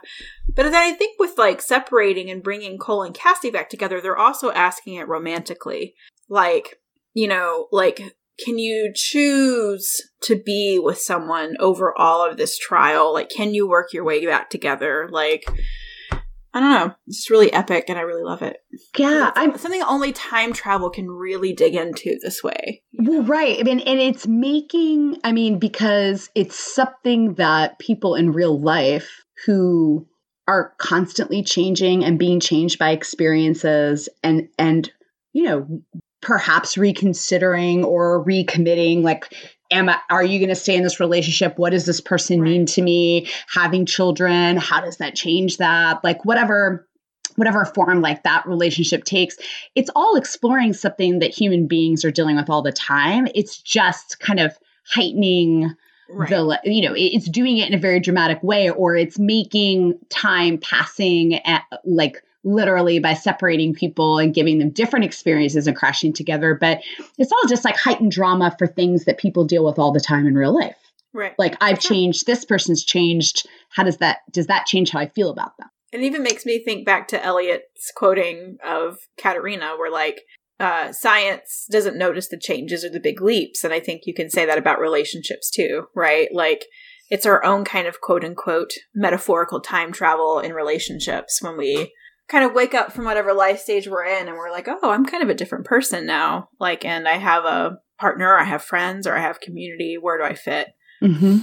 yeah A little tangential, but Yeah, no, no, no. Um, I think no, I think that's why certain romantic stories resonate and have a life beyond wondering if when they're going to smash their faces together, and other ones don't.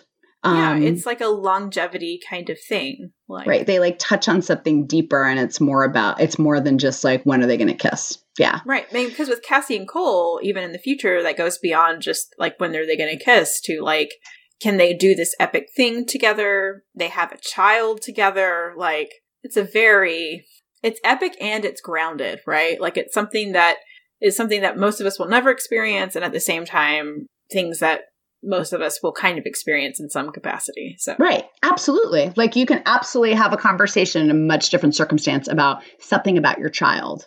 and whether that has to do does it have to do with you does it have to do with me does it have to do with something we did like together right like Right. absolutely even if it's not is my child the witness who's going to bring about the destruction of the earth Right. so um And speaking of now, yeah. with like, I sorry, the next point of the outline is like Olivia and the babies. I'm like, now we get Mhm. into the baby point, uh, starting the baby point of this the show. Right. So it's crazy now that we know that Olivia's mother, Mantis, who we will, s- I know, who we will see in the season two premiere.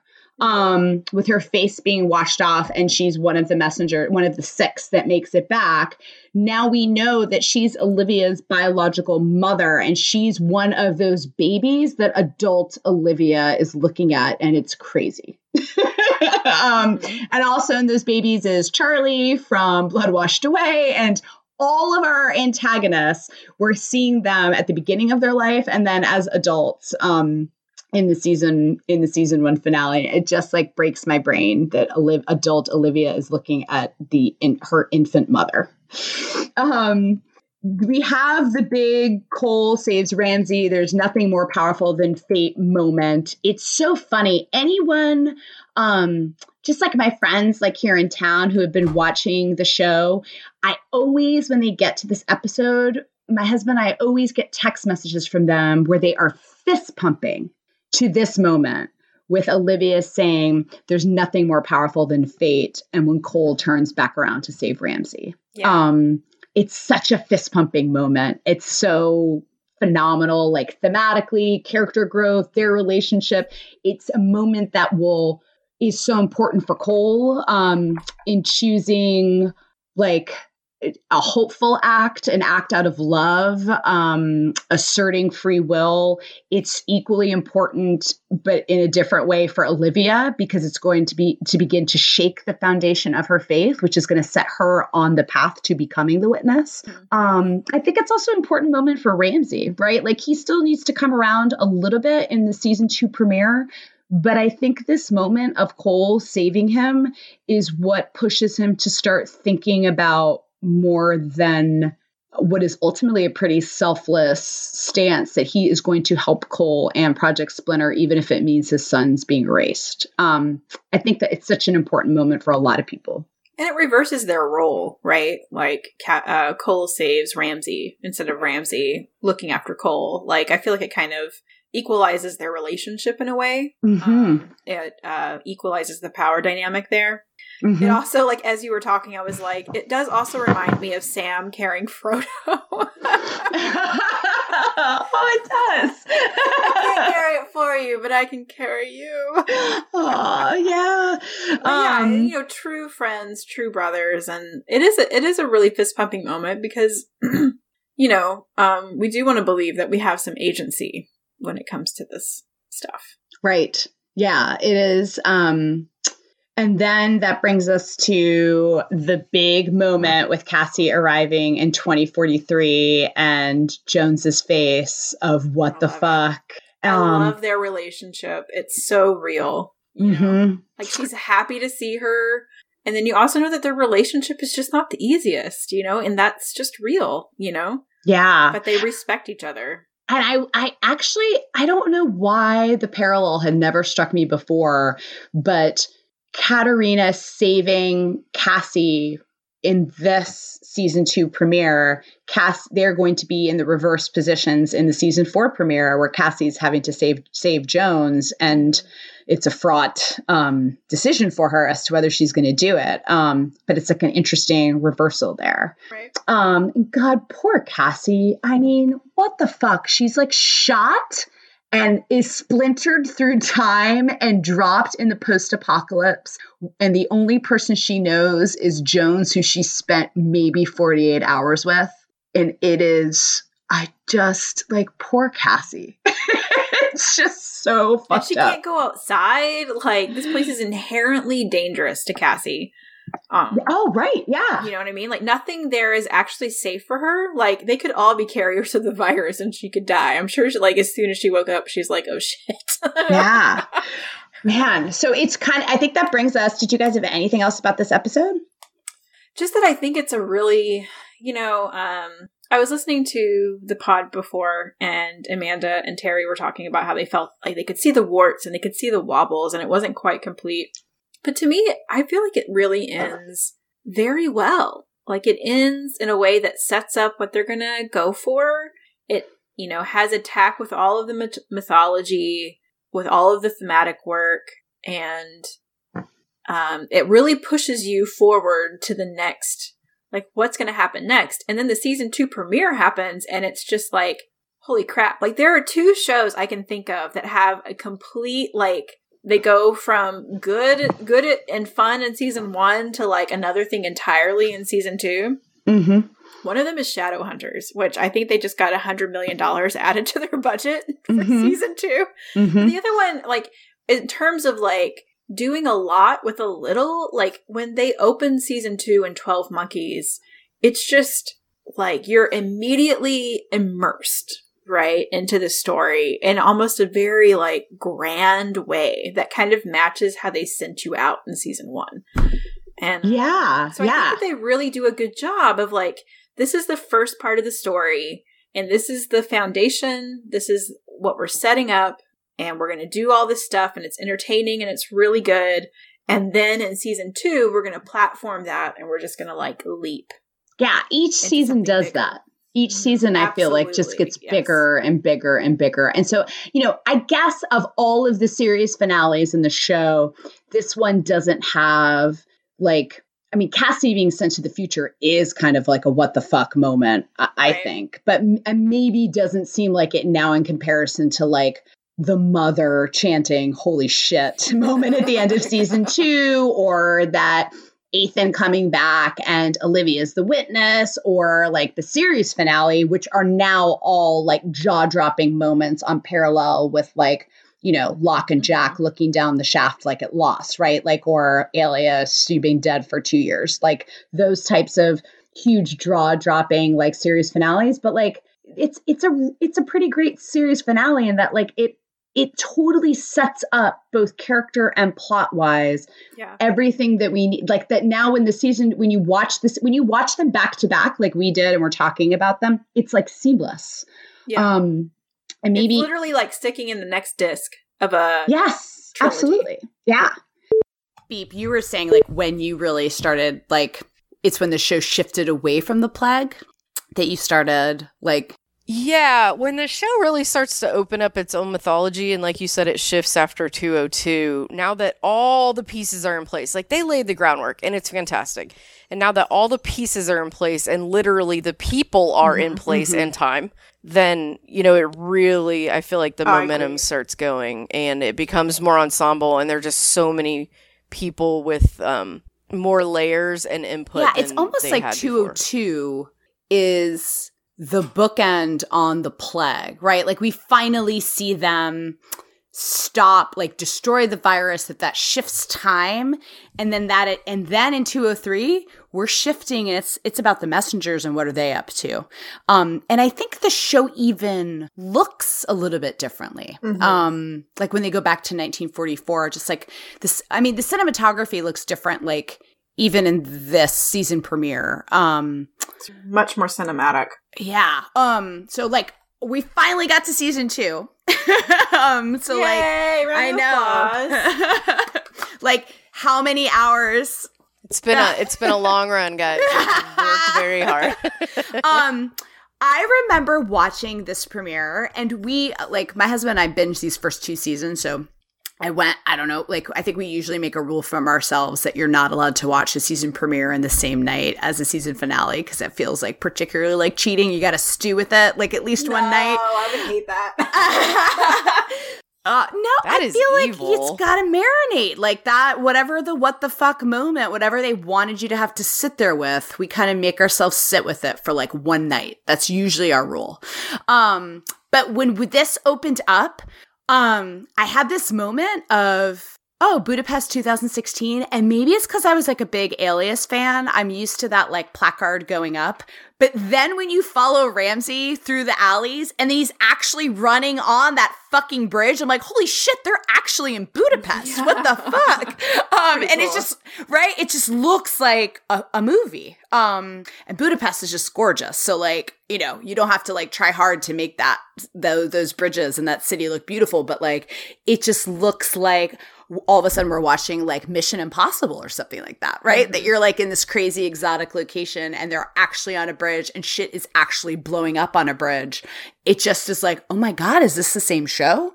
Um, and I mean, it's not, you know, they went on location different places in season one, but it just feels like the world is literally like opening up. Um, Yeah. And it's just and it an- opens up, yeah, geographically and temporally, right? Like, because then they start going back to the 1940s and stuff like that. So, Yeah.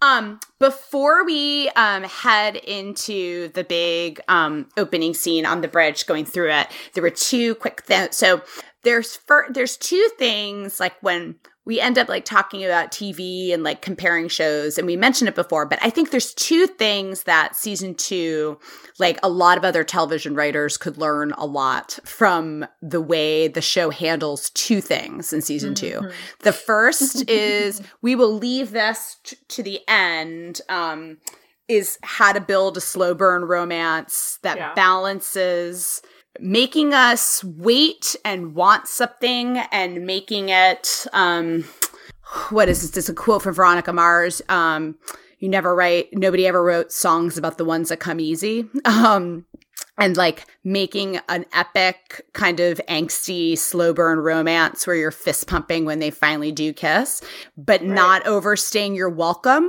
um in pulling dragging out that will there or won't they where the audience finally gets too frustrated and starts not to care um or are we talking about that at the end? Or are we talking about that right now? we can do both. We can do both. Um, I, I, we could do both, right? Like we can just take that right now. Um, they, th- it runs like these kinds of will they or won't they romances run into either stretching out the anticipation for so long that the audience loses patience, and then you're just not as excited about it by the time it does happen. Um, or two, you pull the trigger, you put them together, and then you come up with a million bullshit reasons. People fake out deaths, um, love triangles, um, like wives and husbands that pop up out of nowhere, like all of the bullshit things you can think of over the course of many, many shows that we have all watched to then force, because you need drama, and people always think the drama has to come from people breaking up and getting back together. Um, and somehow, like, if you think about how they open up this season, it very easily could have been like a love quadrangle, right? Like, you've got this kind of weird tension with with Jennifer and Cole. You've got uh, the Deacon and Cassie and the Cole jealousy, which is fun to watch. Um, but the way they handle all of it and subvert all of it in a way that is not the, the way that we're expecting and they make us wait all of season 2 and they they do have obstacles and they are separated at the end of season 2 I, I don't know about you though like it just i was never felt if I felt frustrated, it was because I was supposed to be, right? Like I'm supposed to be like, oh, they're arguing, right? But it never dragged out that it wore out its welcome in terms of the anticipation. And the obstacles never, they were like soul crushing, but they never like annoyed me because they didn't feel like they were just being like manufactured out of thin air to Well, separate them. I think it's because. good. Well, that's what I was gonna say. I don't think the writers were fucking Yeah. with you, which is what For gets sure. annoying. hmm Everyone's like, mm-hmm. Some examples might be coming to mind, but yeah. Um, Um, I also think it's because their their independent character growth means something. Um, like you never feel like they're growing with the explicit, or they're growing, quote unquote, with the explicit um, goal of getting them together. And you also don't feel like they're, you know, explicitly growing to keep friction. Like it doesn't feel um, manufactured. It's like this is Cassie and this is Cole, and it's not like they're meant to be together. It's like I don't know, it's just really well done from each of their individual character points of view. So whenever they do have moments where they come together, um, or they, you know, grow in intimacy, or even when they don't, it feels earned. It doesn't feel like um just some bullshit to keep them apart or just some circumstance to push them together. It feels very organic and very like a part of the story. Um and I Right, think that and- that's really key when you're talking about really epic slow burn kind of romances is um at a certain point like you were saying, you have to shit or get off the pot. Like, Mm-hmm. and if you miss that time, if you miss the timing, um, then you're kind of fucked. Like, cause it, because then everything starts to seem cheap. And everything before it seems cheap, and then everything after it seems cheap. Especially if it's like, if the audience starts to get the feeling that it's just shit you're putting in their way, or it's just, you know, like, not, not real or something. But with Cassie and Cole, it feels like you have two individuals who um, are their own people who are coming into conflicts that feel real to the situations that they're in. And I don't know, I think there's something that's really kind of unique. Like it reminds me almost of like Kevin and Nora from the leftovers, right? Where Mm-hmm. they're in these extraordinary circumstances and um, they're both their own people and sometimes that means that they are together and they have a lot of intimacy and sometimes that means that who they are essentially pulls them apart from each other but then they make choices that oh, spoiler alert no, no, don't. Well, yeah, yeah. Uh, no, because we've told too many people to watch, and I don't think as many people have watched. So Okay, don't- okay, so- yeah, so i'm gonna roll that i'm gonna i'm gonna say but with cassie and cole. Yeah. those choices they eventually start to make choices that lead them to a purpose together. And at first that's Ethan. they're they, they might not be totally united together but they're united with Ethan, trying to save him. And then eventually that's well you know it is my belief.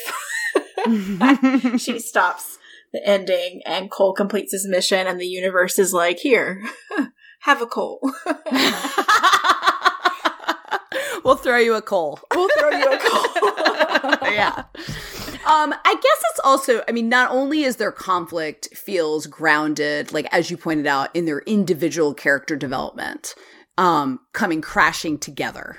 That has to do with m- a much bigger picture than just whether or not they like each other, right? Like, oh yeah um, but they also, and I guess this delves into like the second thing that season two does that I feel like should be like a writer's clinic, um, just like from a viewer's perspective, because it's something that t- television shows do a lot, um, and that's time jumps. uh-huh. And I think both the reason why like the slow burn conflict, we get that there's there are obstacles, but like that's what's making the journey even better.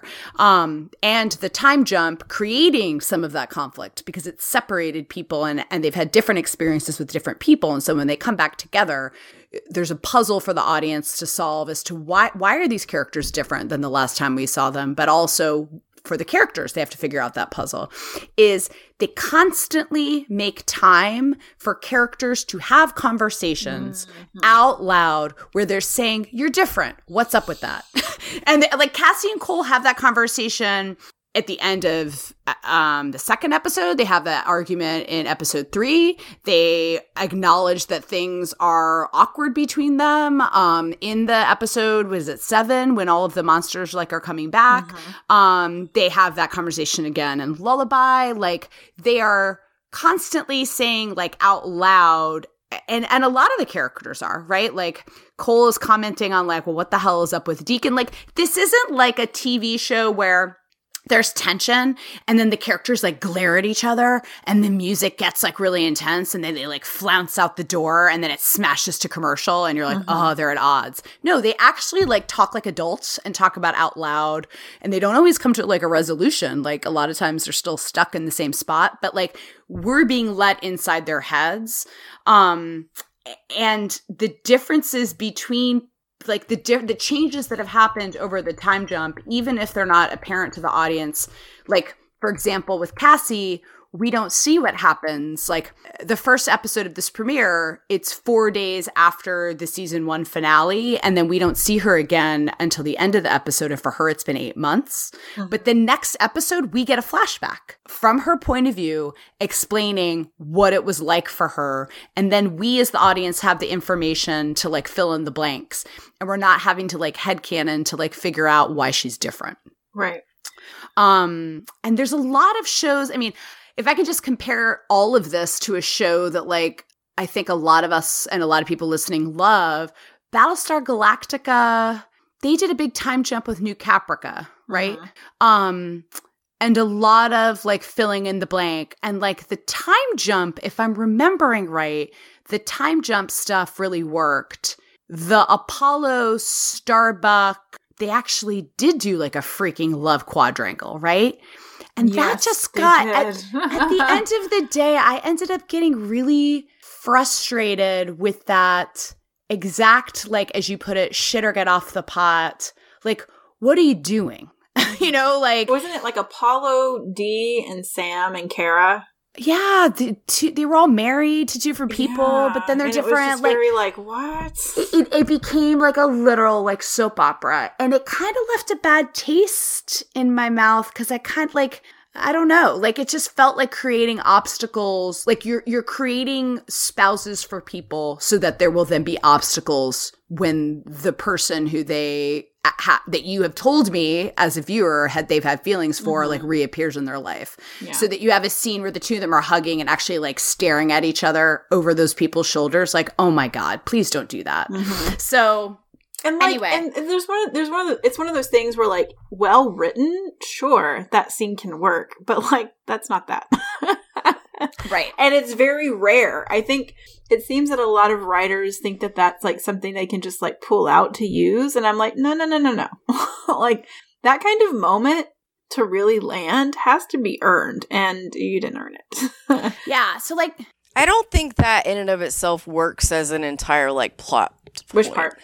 The like you were saying, like I to me that doesn't it doesn't work as plot development Mhm. or Mhm. character development.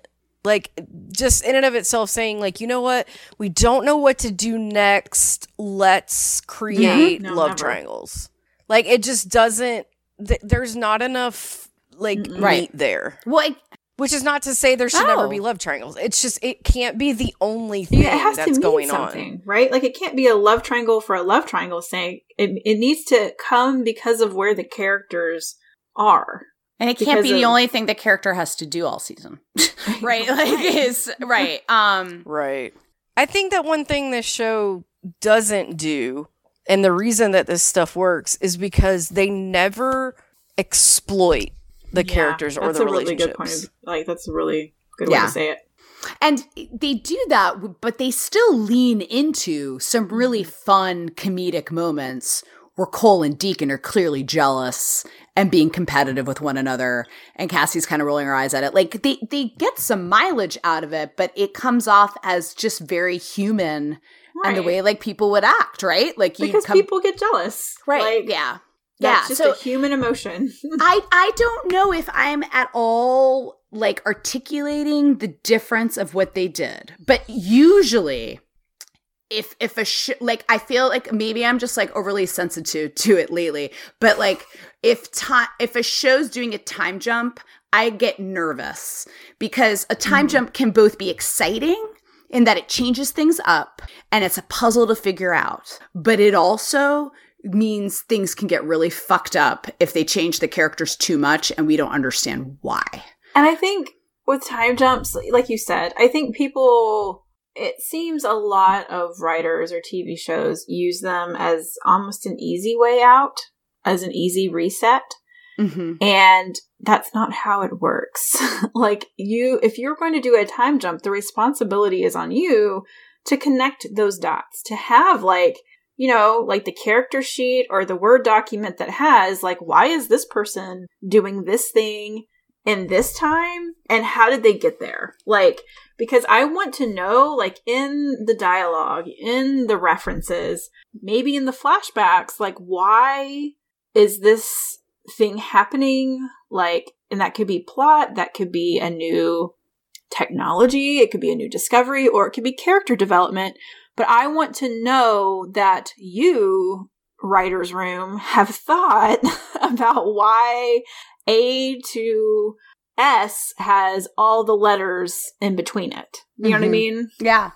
I mean, so I don't know. I, I feel, I think, I feel like I see a lot of, um, and I think a lot of times it's fair like if you go on social media and you see people complaining like about a love triangle or about a time jump and i'm i have often had those frustrations as well but if you want an example of a season of tv that executed all of it i think perfectly and really made it challenging and that there were things to figure out and characters had changed and their points of view are coming into conflict and it created great drama and great scenes where people are arguing and there's tension and they disagree. And you have two characters that you've been waiting for two seasons to get together and they just like nailed the execution of it and it was really, really interesting scenes to watch along the way where I feel like their conflict, we learned a lot about them as characters. It's like watch season two of 12 Monkeys Mm-hmm. if you want to watch a slow burn and a time jump, both executed like perfectly. I can't actually think of another one, to be honest. I mean, I can think of one, but I'm not even going to say it because it might be a spoiler. Yeah, no, no, no, you can't say it. I know the one you're thinking of, and it's an amazing time jump, but you can't say it. I'm Okay. not going to say it. So, to actually talk about the episode, well, not even that, because we're going to talk about Madeleine Stowe. It opens up with Madeleine Stowe's voice, who was Dr. Kathryn Railly in the film. But And what at- a great opening, though. Oh I my God, it. it's so beautiful, like So beautifully epic. written. yes, it's it so is. Lord of the Rings. It sounds like a fairy tale. No, but not in no, a in a cheesy great- way. I mean, just great it's just epic true. scale way. They're saying they're saying like we're busting this open. You know yes, what I mean? yeah. It sounds like a fairy tale. I mean, Lord of the Rings is is drawing from like Norse mythology. I mean, it's like the way we tell these stories. It sounds like a fairy tale. Once The upon mi- a time. Right. Um, and visually it's beautiful. Like it's interesting because it's both taking footage from season one, but also taking some footage that we haven't seen yet, um, from season two, weaving it all together. But what makes it now on rewatch just like um, I think amazing is on first watch you're like why is this voice familiar to me? And then you figure out it's Madeleine Stowe and you're like oh that's really cool like it's like an homage to the film. But actually now that we know Madeleine Stowe in the season finale of season 2 will play a primary it's almost like a primary pulling these images together because the primaries know the story. Right. They're Um, thinking for us. yeah. Um, and so now that you know that it's the primary who tell is the one that tells Cole death can be undone, love cannot, and it's her point of view that it's almost like we're allowed it's kind of fun to think of it like are we getting to see what's inside of primary's head? Like with all these I'm sure that's not maybe what they intended at the time, but um it's kind of fun to like watch it through that lens now. And of course it ends with the words that we will um titles of episodes um in the series in the last season and the Ouroboros but one that en- that begins at the end and ends at the beginning. The first time we hear that is from this montage with Madeleine Stowe's voiceover. So just a hell of a way to kick off the season. It really is. Um, okay, so that takes us to Budapest two- 2016. We talked about holy shit, they're at the bridge.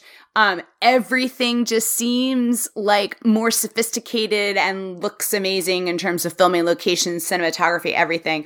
Um, the song that's playing, Time is on My Side, um, by Kai Windig. This is I love actually how they wind that up too. Like Oh, you're just yeah. like as I think it's as the voiceover is ending, they're like Mhm. winding it up, and then the beat hits or drops, Mhm. and you're like, yes, It's awesome. it's so cool. And like the, the the watches are spinning around as the music picks up. Yeah, it's just really really cool. It's also great because the words time is actually on their side. Yeah. because time needs them to it's fix another everything. drop in the, in the, Yep. in the Red Forest. I absolutely cannot hear that song without associating it with uh, Denzel Washington's movie Fallen. haven't seen Are you guys Uh-uh. aware of that one?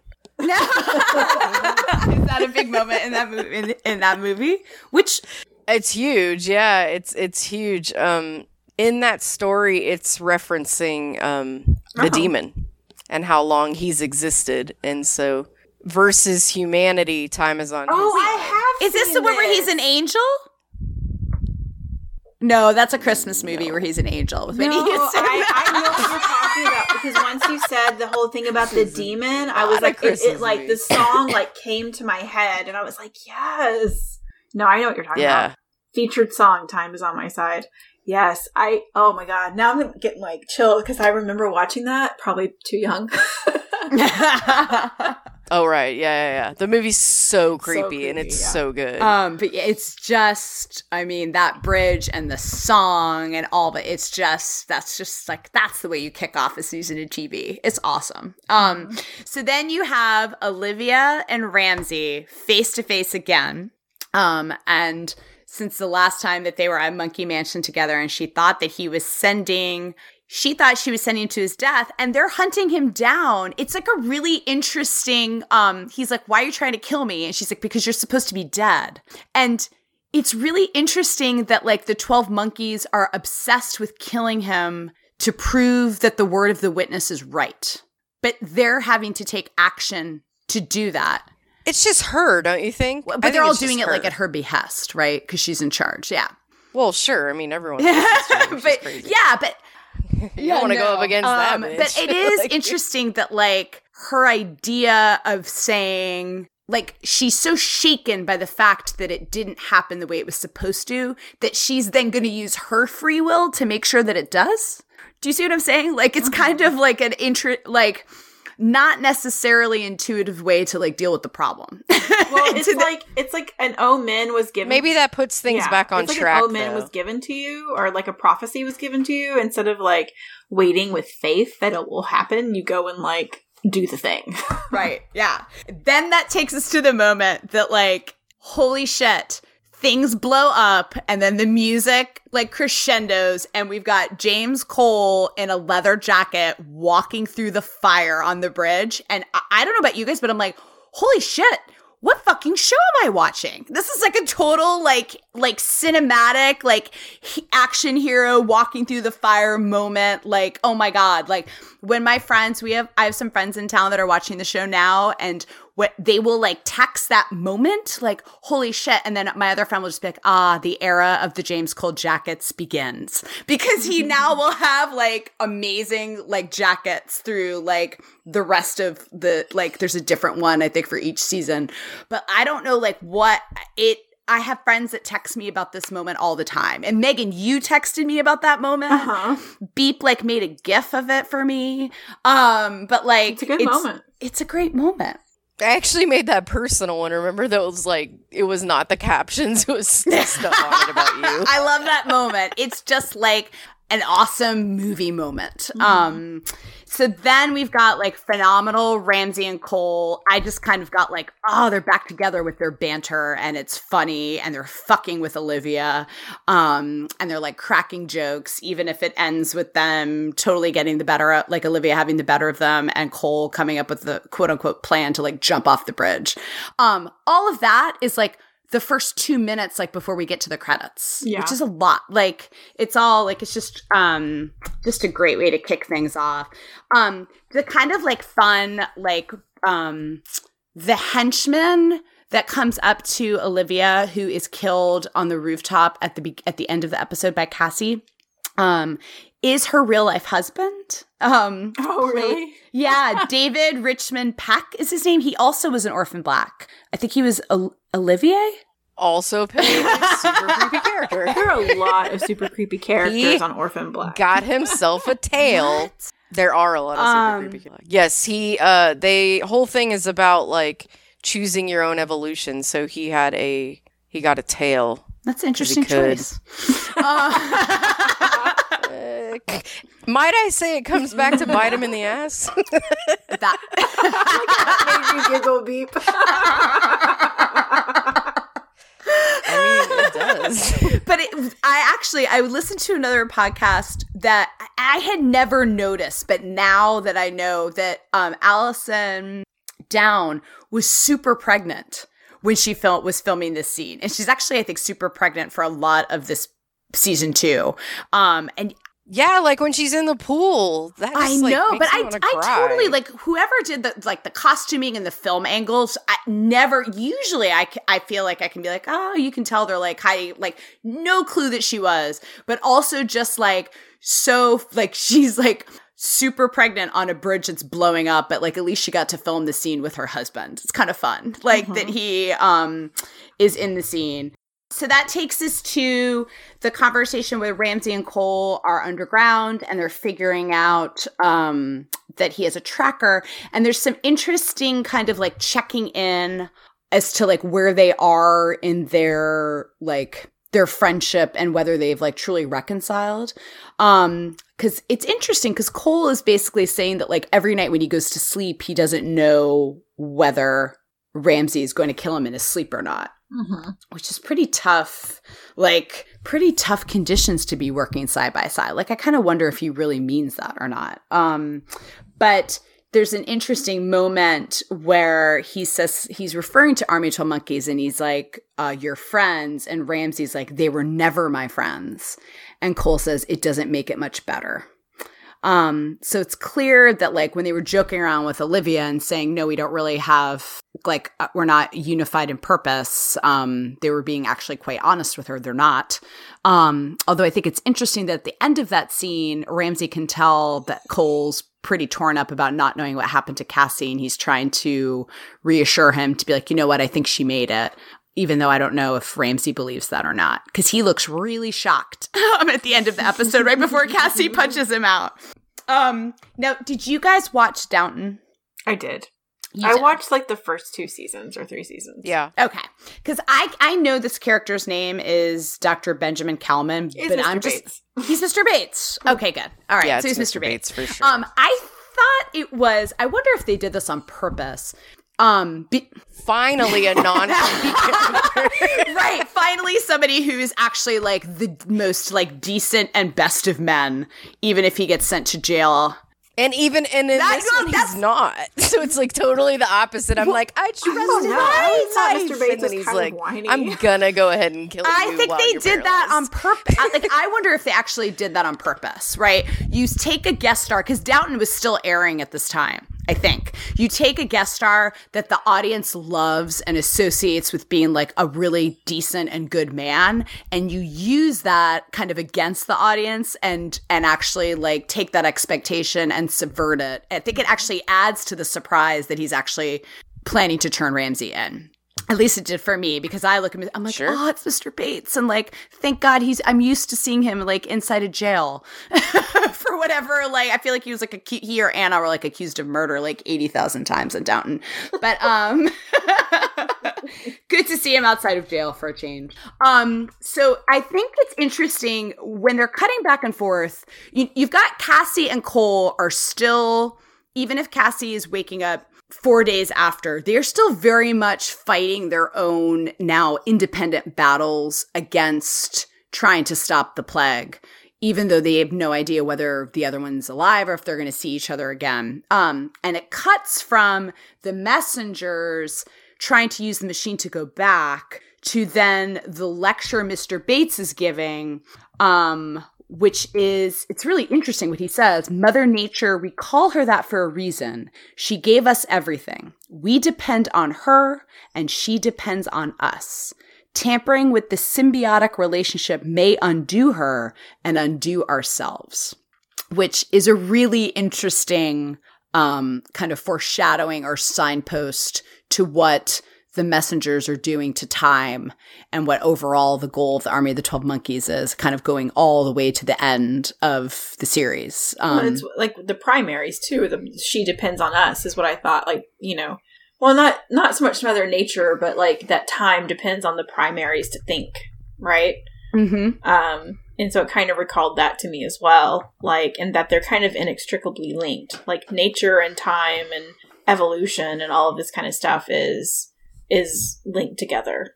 Yeah. I mean, it's interesting that he was doing his lecture. He concludes, it's like, okay, well, now we'll return to bioengineering. Um, and that's some of the work that he did for Markridge, which kind of makes me wonder, like, what exactly, if he, if he, if he knew Ramsey, was he involved at all? Like, I know it's Dr. Kirshner who did primarily, uh, you know, the stuff having to do with Olivia and with the, with the messengers, but if he also is in bioengineering, like, what was he working on Markridge about that he was aware of the army and Ramsey? Um, Cole and Mr. Bates have the really kind of interesting conversation where Bates is saying that Ramsey taught him to be a better man. Um, and Cole says we owe something to the people who make us better.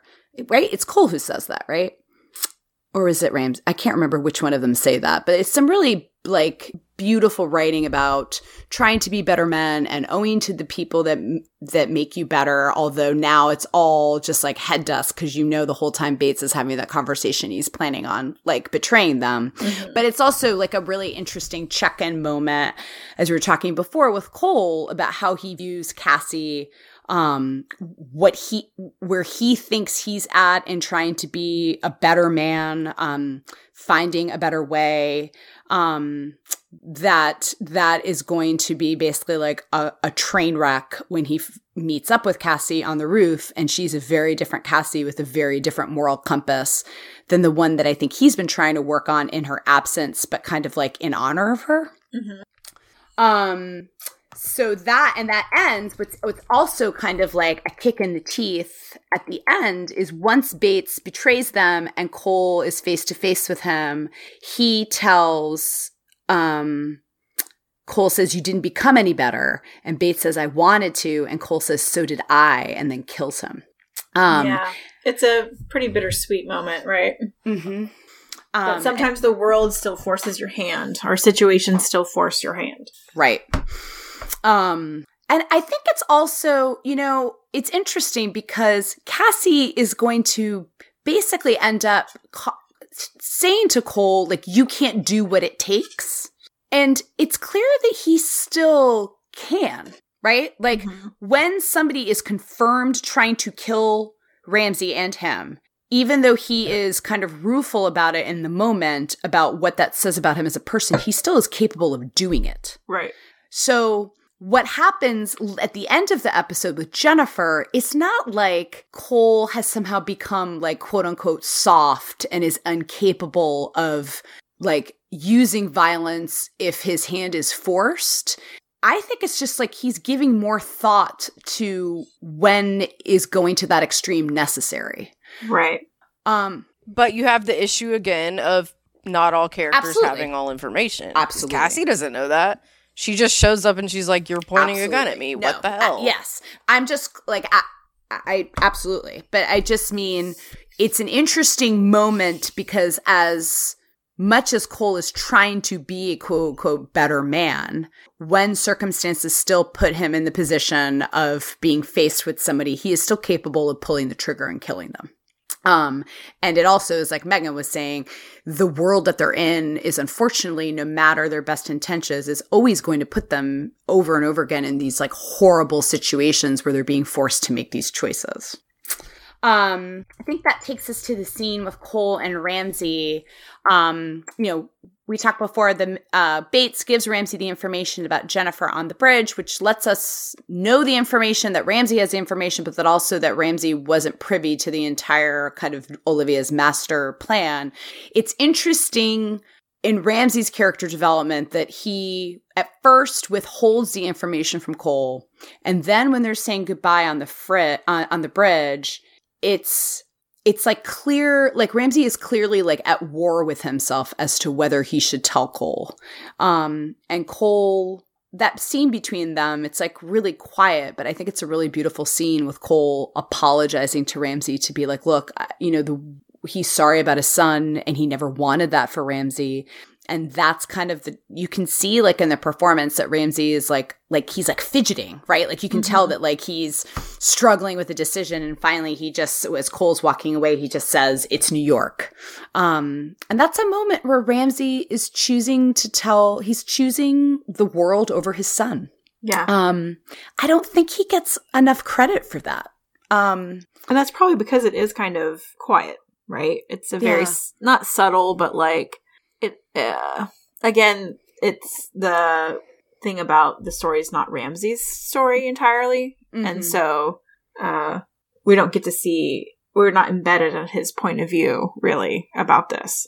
Right. Um um i i mean it it is a really like quiet scene. I love that it's you know it's not like cole and ramsay and their relationship to be overly sentimental about it. And so it quickly moves to like joking around. Um, where Ramsey's basically like, Well, I can't have you dying on my watch. And Cole's like, uh, like when you stabbed me in 1987. And it like quickly moves to humor, which feels very much like them even though there is something that is like a mo- like a monumental shift has happened between them that Ramsey is choosing now to be by Cole's side and fight against the plague, even if it means that his son will be erased and he has Cole's back again. And it's this huge like shift that like they're finally truly on the same page and they haven't been so since mid season one. But it's still very much like in character and mm-hmm. that they're joking around and it's like the Ramsey and Cole that we first met in the beginning of season one with like their banter back and forth. Um, so that takes us to Cassie in 2043. Um, and she wakes up after four days. Um, we see sort of her dream, um, which has a lot of really interesting, um, not only lets us know sort of what Cassie's thinking about, but just has some really interesting foreshadowing because she is remembering the morning she woke up with Cole. She's remembering the moment with Ramsay. You have the Red Forest visions. You have the witness, the vision of the witness. I, is it the witness in the facility? I don't remember. It's it's like really interesting. Like it's not only a summary of like her experiences so far, but there's some really interesting foreshadowing in those images for like the House of Cedar and Pine and the Witness and like what's going to be the story for Cassie like throughout season two. Um, when Cassie fills Jones in, um, Jones makes sort of the very um accurate observation that when it comes to Ramsey, Mr. Cole's judgment has always been unreliable. Um, Jones has that interesting quote. She asks Cassie if it was difficult to shoot Ramsey, and Cassie says, actually, it wasn't. And Jones says, grieving over who we were only gets in the way of who we need to become. I love that line. Talk Mhm. about like a sub thesis for the show, right? Yeah, it also ties together with like the voiceover that's going to come from Cassie about not Mhm. every caterpillar becomes a butterfly. Um, And it's also so very Jones, right? Mhm. Especially at that moment when she's still very pragmatic and very um, driven by this hard shell of grief and kind of denial in a way. Like she doesn't really want to acknowledge that she's acting out of so much grief. Um, and she's just like, you know, who we are is the past. Like all that matters is what we need to become. But to Jones, what you need to become is kind of a hardened person who can make the tough calls and do the tough things. Because if you think about later, like how she sends half of that person back and she's laughing, and I'm just like, Mm. damn, Katarina. it's cold. Oh my god. Who's Who's it is a crazy moment, right? Like she just freaking tears somebody apart and then laughs and, And says, then "Who's laughs, next?" and she's like, "You think shooting someone is bad?" Oh man, she is like that is a Jones that is zero fucks to give. Zero fucks. like, and that's kind of what she's coaching with Cassie, right? She's just like, "Girl, yeah, you know, yeah. need Now- need to buck up."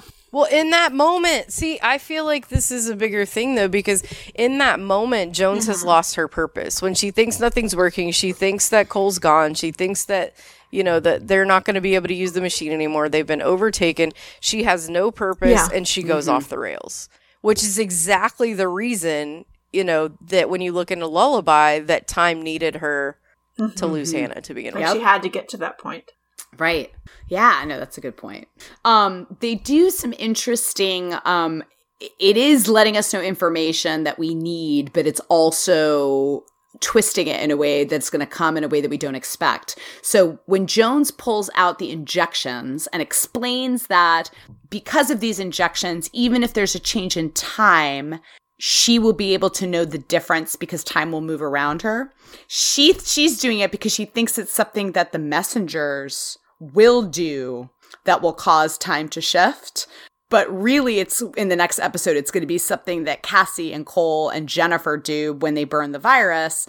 Um, that that those injections will allow her to perceive the the time shift we're going to get in the next episode. So it's interesting how they're like giving us that information, but it turns out in a way that neither the audience nor Jones are expecting um, to be significant.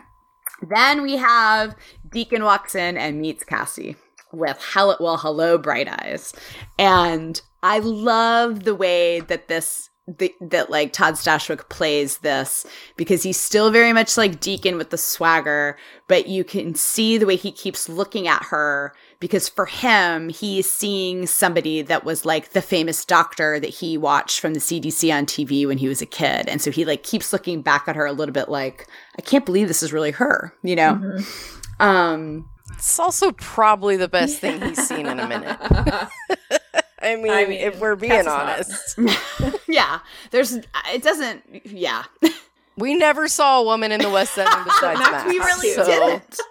Oh, I'm not saying she wasn't. I'm Ma- just yeah. saying she's Max not there. Is, su- Ma- Max is super hot, but I think Cassie has showered more recently, right? Yeah. Like, but yeah. Um, so then we go to we see Mantis. Um, it, it's kind of crazy when you stop now on rewatch seeing Cassie. Seeing all of them, but particularly Cassie in the room with Mantis, with all of these messengers. Charlie's there, even though we can't see him like by the face, like recognize him by the face.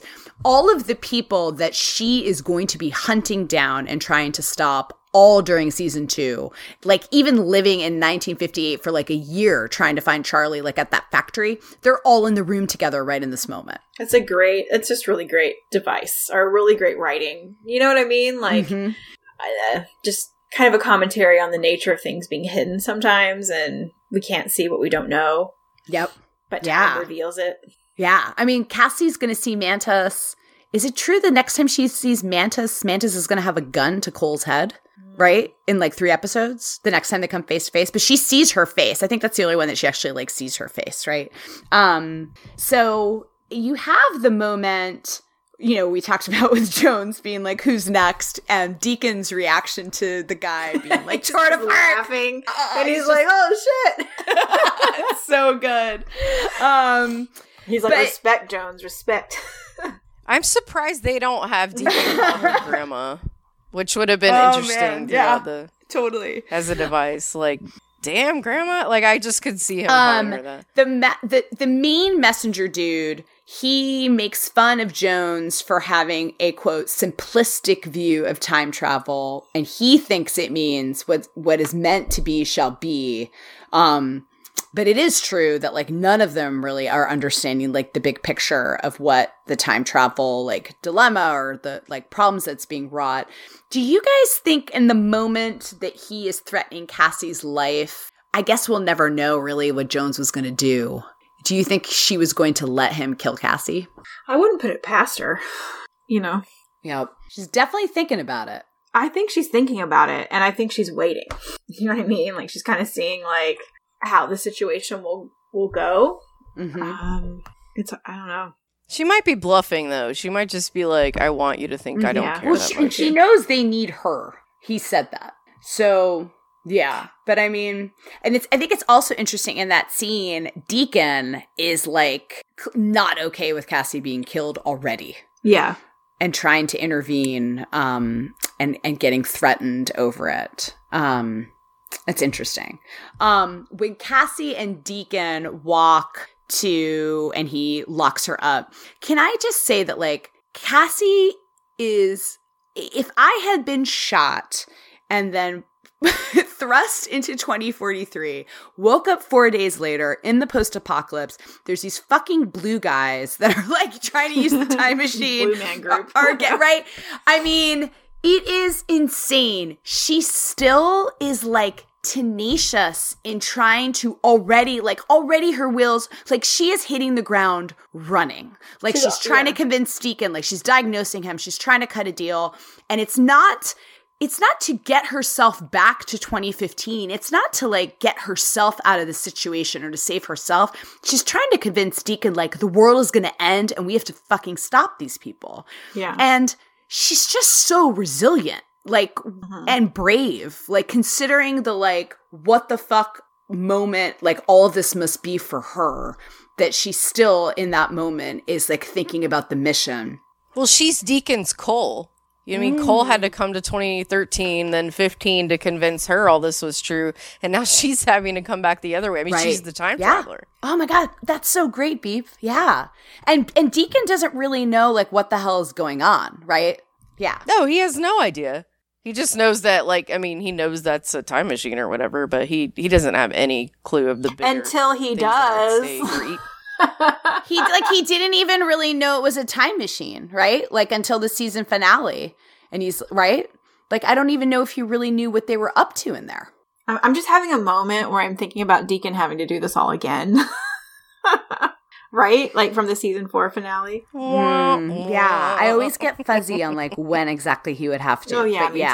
too. Yeah, yeah, But yeah. It gives is me fun to think regardless. about. Now, It's the entire thing. It's the absolutely from the moment we yeah, ever because doesn't it. Jennifer kind of come to him like before all this starts? yeah, you're right. Mm-hmm. Yeah, but remember what Todd said, like none of this completely holds water because at this point in time he would have to be protecting everybody from a giant dead time traveling city. Cuz Titan's Right. just chilling. Yeah. Oh, it breaks your brain. Um, I love like they do. I, I mean, I cannot like. I will say that when I watched this on the first time, and I thought that like season two was opening, and Cassie and Deacon were dating, I was like, wait, what? but they do a great job. Like Cassie being so fierce and like tenacious, and and Deacon just basically being like, "Aw, you're adorable." it's just like, "Oh, honey, you are out of your depth right Say, now." Like harm none ended 30 years ago. Well, yeah. I mean, then we get to Do yeah. harm. Do no harm. Then Deacon. I mean, Deacon in this episode shows that no matter what we thought about him in season one, he is a man that is eminently like practical. Yeah. Like he considers what Cassie says, he goes back and works with her. Mm-hmm. When Whitley shows up, he gives Whitley a gun and is like, "Well, now we're on the same side because we have a common enemy." I love that line. They're like put a bullet in his head. and he's Oh, like, put and a pats gun him on the hand. face. It's so it's so great. But I love so like if we could just when Deacon comes back to Cassie, it is like Cass, it's like Cassie's first lesson in the Deacon Guide to Surviving the Post-Apocalypse, and he hands her his he hands her the knife, Deacon's knife, and gives her the lesson on how you kill someone quickly and silently by putting the blade in the side of their neck. And it's interesting because even though at the beginning of the episode, Cassie told um told Jones that it was easy to kill Ramsey despite being a doctor, you can tell from both her reaction when he first proposes it and when she actually does it that like sticking a knife in someone's neck is a little bit different than like standing a distance from them and shooting them. You know? Mm-hmm. Knives are extremely Yeah. intimate. And it's also Very taking personal. a instrument. Like knives are intimate, but also for a doctor, like it's taking an instrument, like maybe not a knife per se, but like a scalpel and like something that you previously used as a tool, you're now using it as like a weapon and to actually do harm. Um, but yeah, he's got that quote, uh, you know, I'm a doctor, do no harm, died 30 years ago. And I love the welcome to the future, Dr. Railly. And he just hands her a gun and they walk off. Like it's, it's such a great shorthand for why they are going to have the dynamic that they're going to have but also at the end when they end up um blowing up the machine and taking out half of the messengers with them the look on Cassie's face when Jones says it's going to take months even a year to repair the machine is just like devastating. Yeah, like heartbroken. like she's stuck there. It's just like She's stuck there, and Cole's can't get to there. Even if you know, you know what I mean. Where it's like it would be magical thinking to think that he could come forward anyway, but like still, mhm. you know what I mean. Like there's no possibility. It's Right. just it is I mean, what it is. It is what it is. I mean, she's stuck there and it's miserable. And, you know, Cole and Ramsey are obviously not leading an easy life being on the run from the Army of 12 Monkeys and like living underground, but it's still not. It's still not the existent. Like they clearly had time to like go shopping, like it's you still know, not being stuck with like five people in a bunker for eight months. in the post-apocalypse In the and dealing with scabs and having to like right i mean we will hear at the end uh, towards the end of the season when when cassie and deacon have the conversation about that one night that it was a night that like you know they thought they were going to die i mean the shit that goes down from that moment when the machine is busted to when we see her at the end of this episode on the rooftop is just jesus she went through a lot Mm-hmm. So I do want Um, to ask one thing. yeah So when the guy from Spearhead with the like time travel map who is helping the messengers, Is that the first time we see a sort of like word of the witnesses kind of diagram? You know, with like all the circles and the intersections and stuff. Is he like has it? and he's trying to like the guy from Spearhead who's helping Uh-huh. the messengers. Mm-hmm. He has like a piece of paper that has like a sphere on it with like lots of intersecting points. And I was wondering if that's the first time that we've kind of like seen a word of the witness type diagram because we haven't seen the word of the witness yet, right? No, I, we don't see it until um the Jennifer and Cassie road trip episode. I don't think. Right. Yeah, he has like a piece of paper. It's like instructions to where he's going to send the messengers. I, oh, I we should go back and that'll be interesting to go back and look. That's a good catch. It must be right. I yeah, I would think it would be copied. Yeah, Wouldn't you think it would be copied from the word of the witness? yeah. I did not notice that. That's such a good call. Because that's how they would know, right? Like that's the plot device so that they would know where to send the messengers. Where the primaries are. primaries, yeah. Yeah, yeah.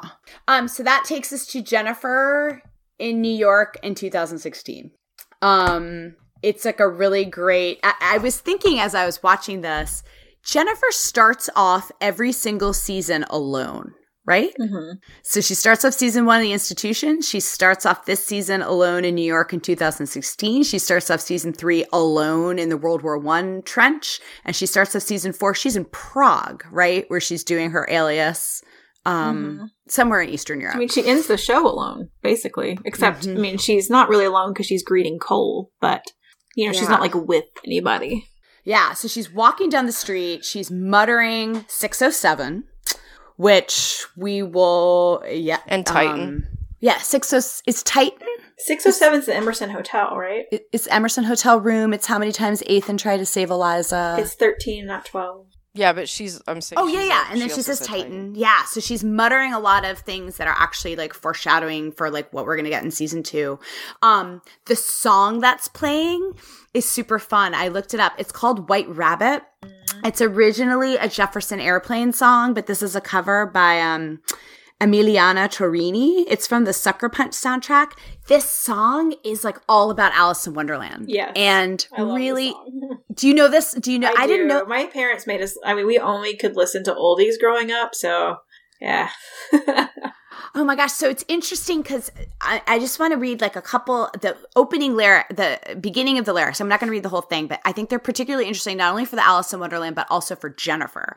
Um, one pill makes you larger, one pill makes you small, and the ones that mother gives you don't do anything at all.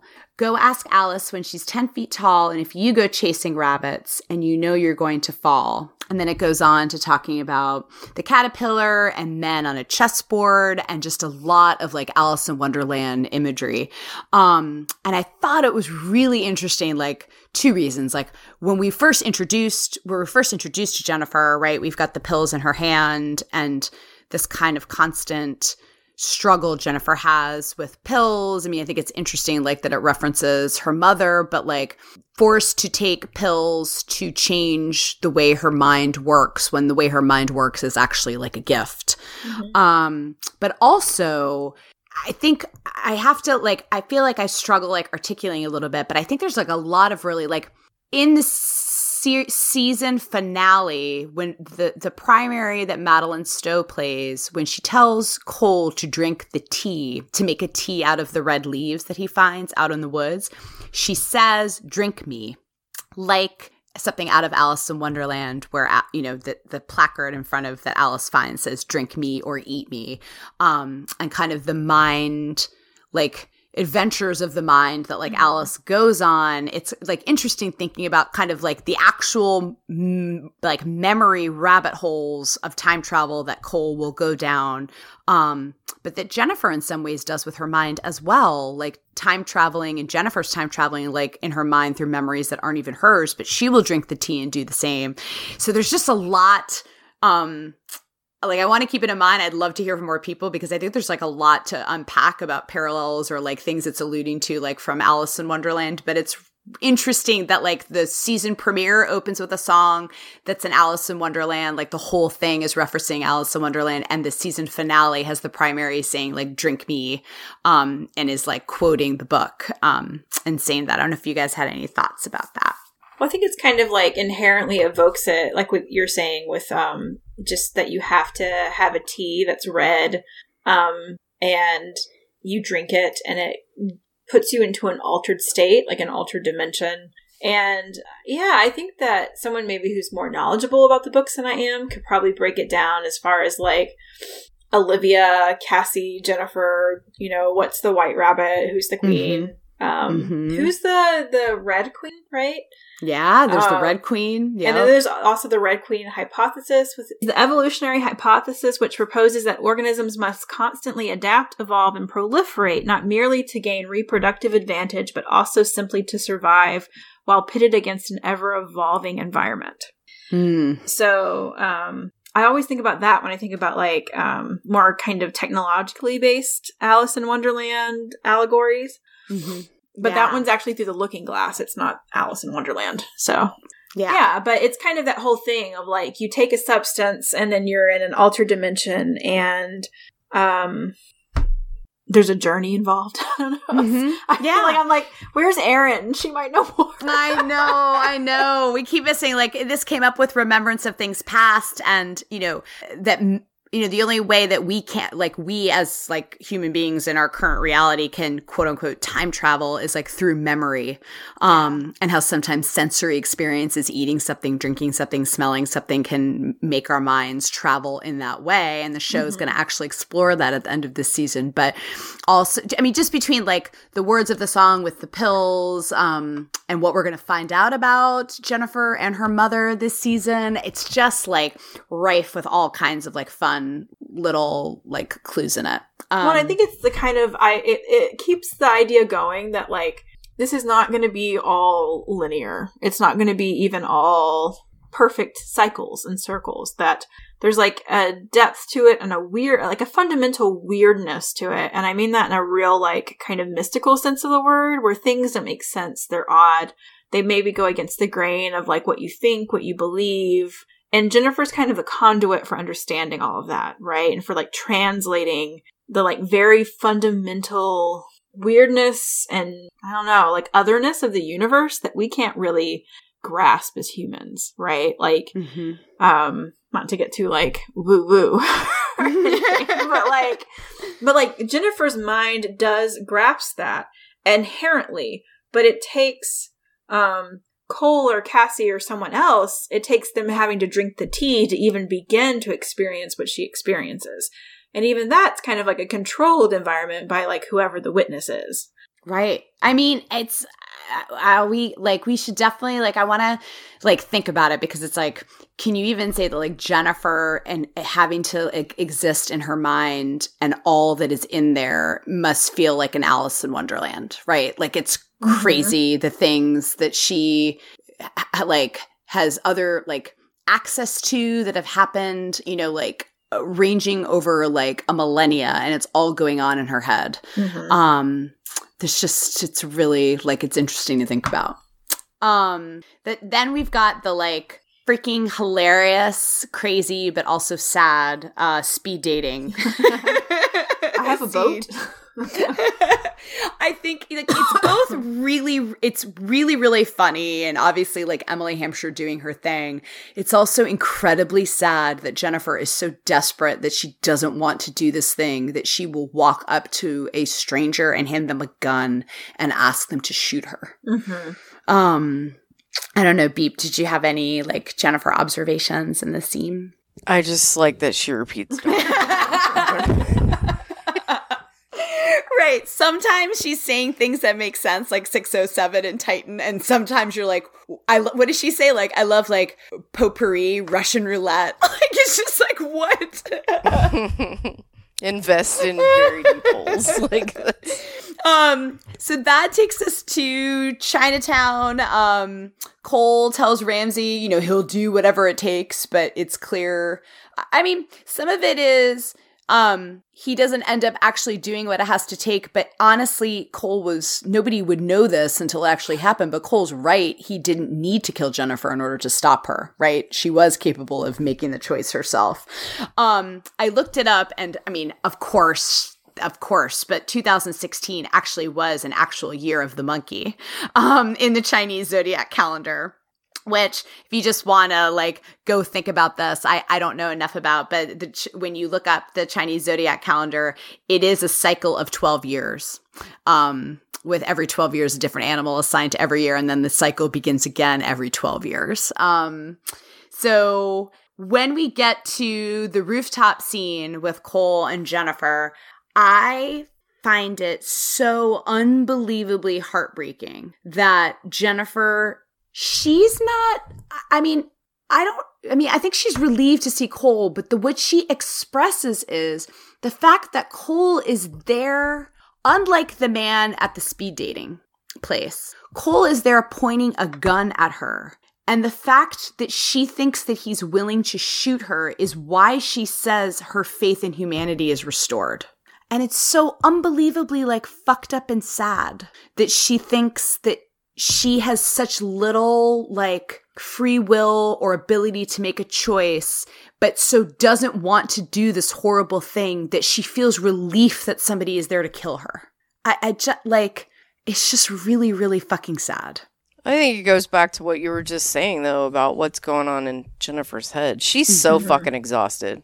So someone she's had someone there who's supposedly supporting her, supposedly giving her what she wants, you know, with the connection and relationships and Olivia, and they're just telling her what to do. I mean, that's Yeah. fucking easy. It sucks. She might not have to want to do it, but like that's how to make life easier right there whenever you've got that much going on in your head, that much noise. Yeah. Oh, it's just like heartbreaking though. Um, when uh, Olivia's henchman comes up to the roof, he gives Cole actually an important piece of information that when he cha- when he decided to save Ramsey, that that changed fate. And I think that that's an important piece of information that Cole holds on to that then informs his understanding of what unfolds next. That when they decide not to kill Jennifer and she doesn't drop the virus and they burn it, that and then time shifts, that he interprets that the way he does at the end of the next episode where he says, you know, killing somebody isn't what changed anything, saving someone is. Oh, I love that. You oh, know, I just know. love it's so refreshing to hear that from like a post-apocalypse show, right? Like actually doing the empathic or empathetic human thing, which is connecting and being vulnerable and that is actually what changed changed Jesus. it's a Shakespearean verse here.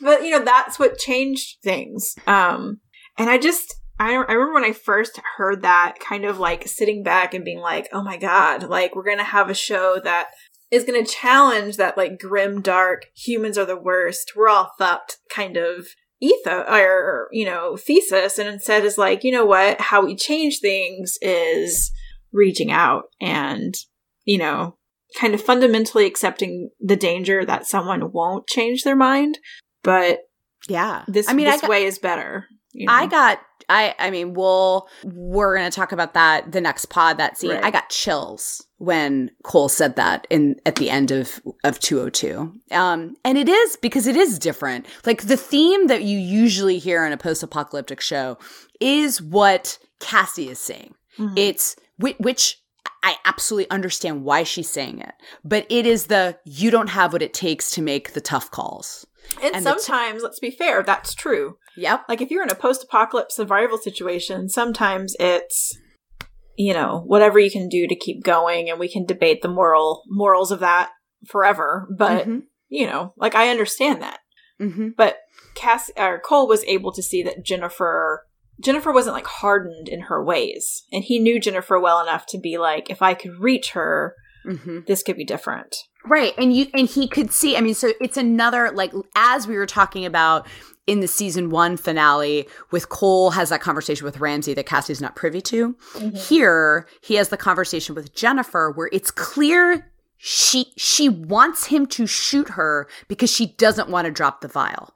She's not there yet that she feels like she can make that choice on her own, but Cole sees that there's room there's room there because she doesn't want to do it which is and then before cassie arrives on the roof and cole i think cole thinks he's about to die Um, and so because he's about to get shot, he turns to Jennifer and he's still trying to get through to her to say this is this is your choice because he still thinks there's a chance that he can reach her. That's this I think what Cole realizes that Jennifer's not his enemy. Jennifer is Jennifer's Yeah. enemy. Oh, Yeah. that's a really great way to put it. Yeah. Yeah. Um and the most empowering thing he can do is by it's like both scary as hell for her but also is telling her that she has a choice. And that he's Um, going to be there on the other side of that choice. Yeah. Right. And it's interesting because he never gives her, like, you know, the way that they have this kind of circle of m- mentorship in that he takes the advice that old Jennifer tells him and passes it along to young Jennifer. But he never tells her, he's always telling her, you have to find your purpose, you have to make your choice, but he's never giving her an answer. Um, which is like a ri- And then she turns around and says the right ending is the one you choose. So they give each other that freedom. Yeah. Um so that is what Cassie walks up into. Um so before we get into I know it's so fucking good. Talk about immediate rest, right? it's so fucking good. Like the way they stage it, where you've got Ramsey turning around and looking shocked, and somebody punches the hell out of him. I was not thinking that was Cassie, right? Like I wasn't thinking that it was Cassie that just knocked the hell out of Ramsey, but that's fucking Cassie that knocks Ramsey out cold in the alley, right? yeah. The fact that they have been separated since the season finale, it's going along all we have no reason to think that they're going to come face to face at the end of this episode, right? In fact, we're told that time travel isn't possible anymore, right? Or that like something like like right? uh, Well, we're told how long it's going to take to fix the machine, so it's like we assume that's on right, the like I'm thinking we're going to see. Cassie like in the next episode. And then some and then somebody shoots three people like like right? Like with perfect marksmanship still don't think it's cassie. And then she's fucking on the roof and they have this amazing like Cassie, Cole, and you can see that they're like, what the fuck? But there's like zero time for them to like at all stop for a second that like the other person that they were thinking about for like the last eight months to a year is now in front of them. It is the most phenomenal way to like crash these two people back together. It's so great. It's so dramatic, right? It's like on a rooftop in front of probably superimposed in the background New York City. Um, it's so it's such a like the whole way it goes down and the way it ends with them almost like the movie kind of like the poster for the season but instead of the hands touching in the different times it's the two of them facing off on the rooftop. It's such a dramatic what the fuck moment. It's so great. Um but i thought we could just kind of break down their different points of view. Um like so Cole is up there. He he has been like coming to value human life. He's like been living in our world, um, kind of maybe not fully around to like, you know, the Cassie that was in the pilot, but certainly like not jumping at, taking human life as like you know that's a last resort and not the first option. Um he he personally knows jennifer. He spent more time interacting with jennifer than cassie has and has like this kind of weird hard to articulate connection with her. He knows that she doesn't want to do it in that moment. He just got the information from olivia's henchman that what changed fate in the past was saving someone not killing someone. That's cole's point of view Cassie storms up to the roof, and the person who taught her first how to shoot a gun and is the one who pulled the trigger on Leland Goines and on Henri, um, is there on the rooftop. And the last experience she had with him was that when they were in a standoff, he refused to take out Ramsey. And now he's fucking doing it again when she has the information from the future that Jennifer Goines actually did drop the fucking virus, like as far mm-hmm. as the information that they have. And he's again standing between her and a person who is complicit and working with the army of the 12 monkeys, and 7 billion lives are on the line. And then he turns his gun on her instead of backing down. I mean, what a betrayal, though. You know what I mean? Like, Yeah. really, dude? Like, fucking really? right. Right. Um, like on the other hand, Cole knows Jennifer and the person who taught him to be a better man is the one threatening to kill her. It's such a phenomenal conflict. It's so good. Um, yeah. what a way to come crashing back together after stewing in everything that had happened or idealizing another person after everything that had happened and you come crashing back together. And it really Um, sets up their conflict for like the rest of the series. Mm-hmm. Because, I mean, they do find points of being united for sure, but like, I mean, this is kind of, in a way, when we get to the season four finale, what a lot of these fundamental questions are, right? Like, choice or humanity, um, things like that. And I feel like it just sets it up. It just sets it up so well in such such a short amount of time, and in such a way that kicks off a season premiere, which is just like we're gonna let you in on this like visual of our two like romantic character leads pointing a gun at each other mm-hmm. Mm-hmm. and being like choose you know what i mean I know. I don't know what it says about me, but I was like never more excited about them. Oh, for sure I don't know what that says about me as a person. it person. says that you have a pulse well, I was just like, ah, this is gonna get exciting. And I love, I love like well, I love the final lines because when Cassie's like, don't make me do this, and Cole is like, you have a choice, it ties in so much to all that like thematic work they've been doing about free will and choice and when are you forced to do something and when are you not. But I also love the looks on their faces because Cole's like, really? And Cassie's like, yeah, fucking really. He's like, I created a monster. oh my God. Which. I mean is his whole shtick for like season two and three and four, right? Like, oh no, I created a yeah. monster, and Cassie's like, oh my god, shut up. well, it's also, I mean, you're right that they are going to have this same phil like I don't know if you want to say it like like philosophical or a conflict of principles because they're going to be at odds about whether the choice should be to take a life or to do something else not only about Jennifer but at the end of season 2 when the choice is to go to Titan or to prevent the mm-hmm. paradox in season 4 when the choice is to go find Jennifer and try and figure out the answer to the riddle or to go and try and kill Olivia or Ethan, right? To like try and like reason with Ethan, like Well, that's Jennifer the ti- reasons with Cole. it's interesting No, because like, that's the Cole circumstance with Jennifer, well yeah that's the circumstance where it flips right, right? Cole thinks the answer is we just have to kill him right, right. And- oh, that's what makes it so good. Yeah, and Cassie's the one that's like, no, there's a more like maybe we can save him and we can turn him, and it's flipping. It's like It's flipping it's- this on its head. exactly. Yeah, yeah. Oh, it's so good. Well, here here's an interesting thing to think about. Oh god, it's a beat bomb. Except in the case of Ethan, where it then becomes his one. Aaron, uh, Aaron, sorry, sorry, Aaron Stanford. Cole is never respective or respectful. Sorry, It's God, okay, I'm so sweetie. fucking tired. Cole is never respectful of Cassie's one. Let me think about that. So like Aaron, Aaron, Henri. Henri, Ethan, oh my god. Ethan. He's always willing to choose. Right. Even at He's the like, end, "Don't choose he me." did it Himself. He's, he's Honey, still, still don't don't pick. Even if the one, don't pick me. Don't beat me. yeah. He's like, I'm a no never- good.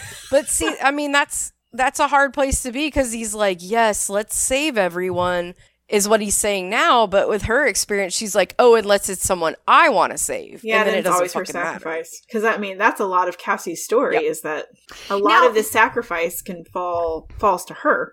Right. Here's the one thing. Um, in almost it, the one wrinkle in a lot of these one versus the many dilemmas in this in both the circumstance with Ramsey and the circumstance with Jennifer, the neither of them have to die in order to achieve the result of saving 7 billion. So let me ask a question. If Cassie had killed Ramsey in the moment at the end of the season 1 finale, would that actually have saved 7 billion people? No, I don't. See And how now, would a- anything. Yeah. actually, none of them could possibly know this. But if they had killed Jennifer in that moment, that would have been fucking disastrous, right? Mm-hmm. They need Jennifer. So Very- I'm not saying Cassie's not omniscient. Cassie doesn't know this, but like the actual the actual like why did she want Cole to kill Ramsey in that moment? Just because he had helped because she wrongly believes he's the witness. I mean, she's wrong. So it's it's like it's it's a dilemma of 1 versus 7 billion but it's based on like a false premise. Um and here it's also It's rarely ever actually based on 7 billion. People tend to just throw their hat in that ring when it makes them look more altruistic. it's always about their one. It's to always cover about up their one. Yeah. Yeah. Sometimes their one is aligned with the 7 billion like Jones and sometimes it's not like Ramsey. Um but at the end of the day I think for all the characters except for Cole at the end and Cassie at the end when she stops the countdown um it is it, bec- yeah, it becomes about the other people and choosing against your one but for everyone else it ultimately is it's coming down to their one and then it's just you know they use the 7 billion if that's on their side or ramsey uses the other people who would be erased um, even if it's less people along with his son. It's like you're marshaling your um, additional evidence but that's not really like at the end of the day like what's motivating you. Yeah. Right. but I, I mean I, I do think that like both the circumstance with Ramsey, it, it and it appears based on the information that Cassie has from Jones with their materials that it that it sounds like it was Jennifer who dropped the virus and she thinks that's what's going to happen. And like so I get why she's saying that, but like to be like but what we know is it actually would have been catastrophic. Um, but that of course that's not anything the characters could know. But yeah, Yeah, we don't we don't know that absolutely yet either. No, no, yeah. Um, but it is like this. What a seminal moment, right? They could have killed Jennifer Goines, and what would any of the sto- like? They never. so out. right. Hard. they would have lost that. Beep as a fan, and they also would not have been able to save the world. yep. There you go. Those are two like world-ending matters. Did you guys have anything else about this episode? Ah, just that I think it does a really good job. And I think 113 and 201 in conjunction is it's really interesting to view them that way because they are kind of different in style in cinematography and but at the same time they flow really well um as like you're stopping one storyline not stopping a storyline but like you're finishing something and then you're picking up something new and it feels like the first page right? Like the 1st Mhm. chapter and you're like yeah like my my faves are back and the conflict is back and like i want to find find out where it goes. It's really exciting Right. And then the two of them are like, you know, facing each other with a gun. I'm like, oh man. and you're like struggling not to turn to like the end of the book because you're like okay i know they're gonna get together but i'm not gonna spoil it for myself so no, I'm and gonna, I like- also I'm like, oh no, this is going to be one of those that's like an actual problem for me, and let's hope it turns out better than like Starbuck and Apollo. oh god star Paulo talk about like jesus christ talk about like Yeah, I'm wagging my finger right now, being like, it is an insult to me whenever I'm like, whenever I have to think of Star Apollo as like a ship, anal- Mm. like analogous ship, and I'm like, because that just means disappointment. right. Well, this one redeemed it. Sci-fi, sci-fi redeemed themselves. I- I- yeah. us. I'm trying to think of other really good sci-fi ships now that are like slow burn and they pay off in a really Sid- good way. Sydney and Vaughn on Alias. Yeah. That, that was a really great one. But again, they eventually had to resort to like fake out deaths and um uh, yeah. So it eventually, but I mean, yeah, they they they executed a really good time jump. But um but then it kind of I, I don't know. Then it kind of went off the rails It's still Eric season and three. Tami is like the golden, the golden eh, couple. I mean, honestly, like Eric and Tami on Friday Night Lights and Cassie and Cole on 12 Monkeys are two examples of writers Understanding romance. understanding love. romance and love and not thinking it's boring to explore what happens after. Right. And like for most of us, that's what we live. So Right. it seems strange to me that film and television doesn't explore what happens after when it's not just about whether or not you're like still like there's plenty out there right that that explores like what happens when people cheat on each other or what Right. happens when someone dies or what happens like but but like just the like day to day like living and dealing with of course it's heightened drama and of course it's not circumstances that like we are dealing with like in our everyday lives but like i don't understand why I guess I don't understand why so much TV doesn't think that that's something that's like worthwhile or entertaining because both Friday Night Lights and 12 Monkeys are like two of the best TV shows I've ever watched. So Right. and I think the only the only I'm trying to think because I watch a lot of relationship media just as like kind of part of my grad school media conceptions of relationships and stuff. Mhm. And the only one I can think of that even remotely tries to tackle it in a way that you know isn't just about something else like because there's some there's some that will tackle marriage as a way of looking at another like you said like grief or divorce or cheating or whatever. Mhm. but i think easy from netflix is the only one i can think of and that one is vignettes. It's short story vignettes.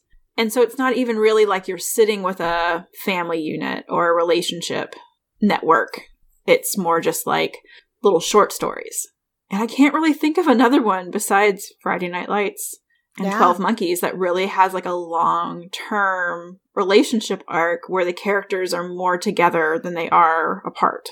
Mm-hmm. Yeah.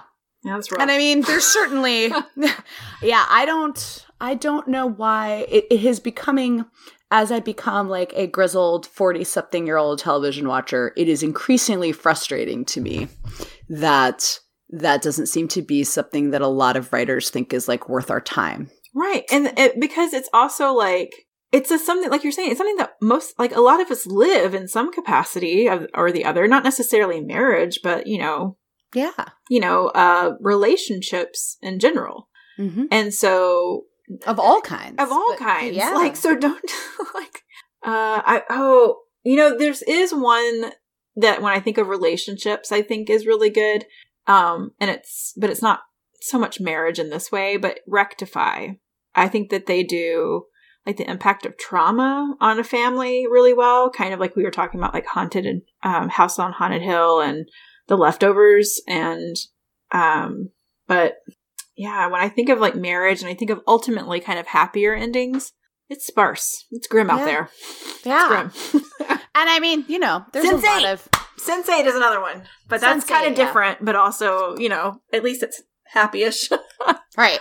But I mean, you know, in this in this show, Cassie and Cole are going to deal with a lot of horrific things like Right. losing a child and being separated and like all all all kinds of things, right? And ultimately thinking that like your partner is going to like not exist. Not gonna, like Mhm. there's plenty of drama.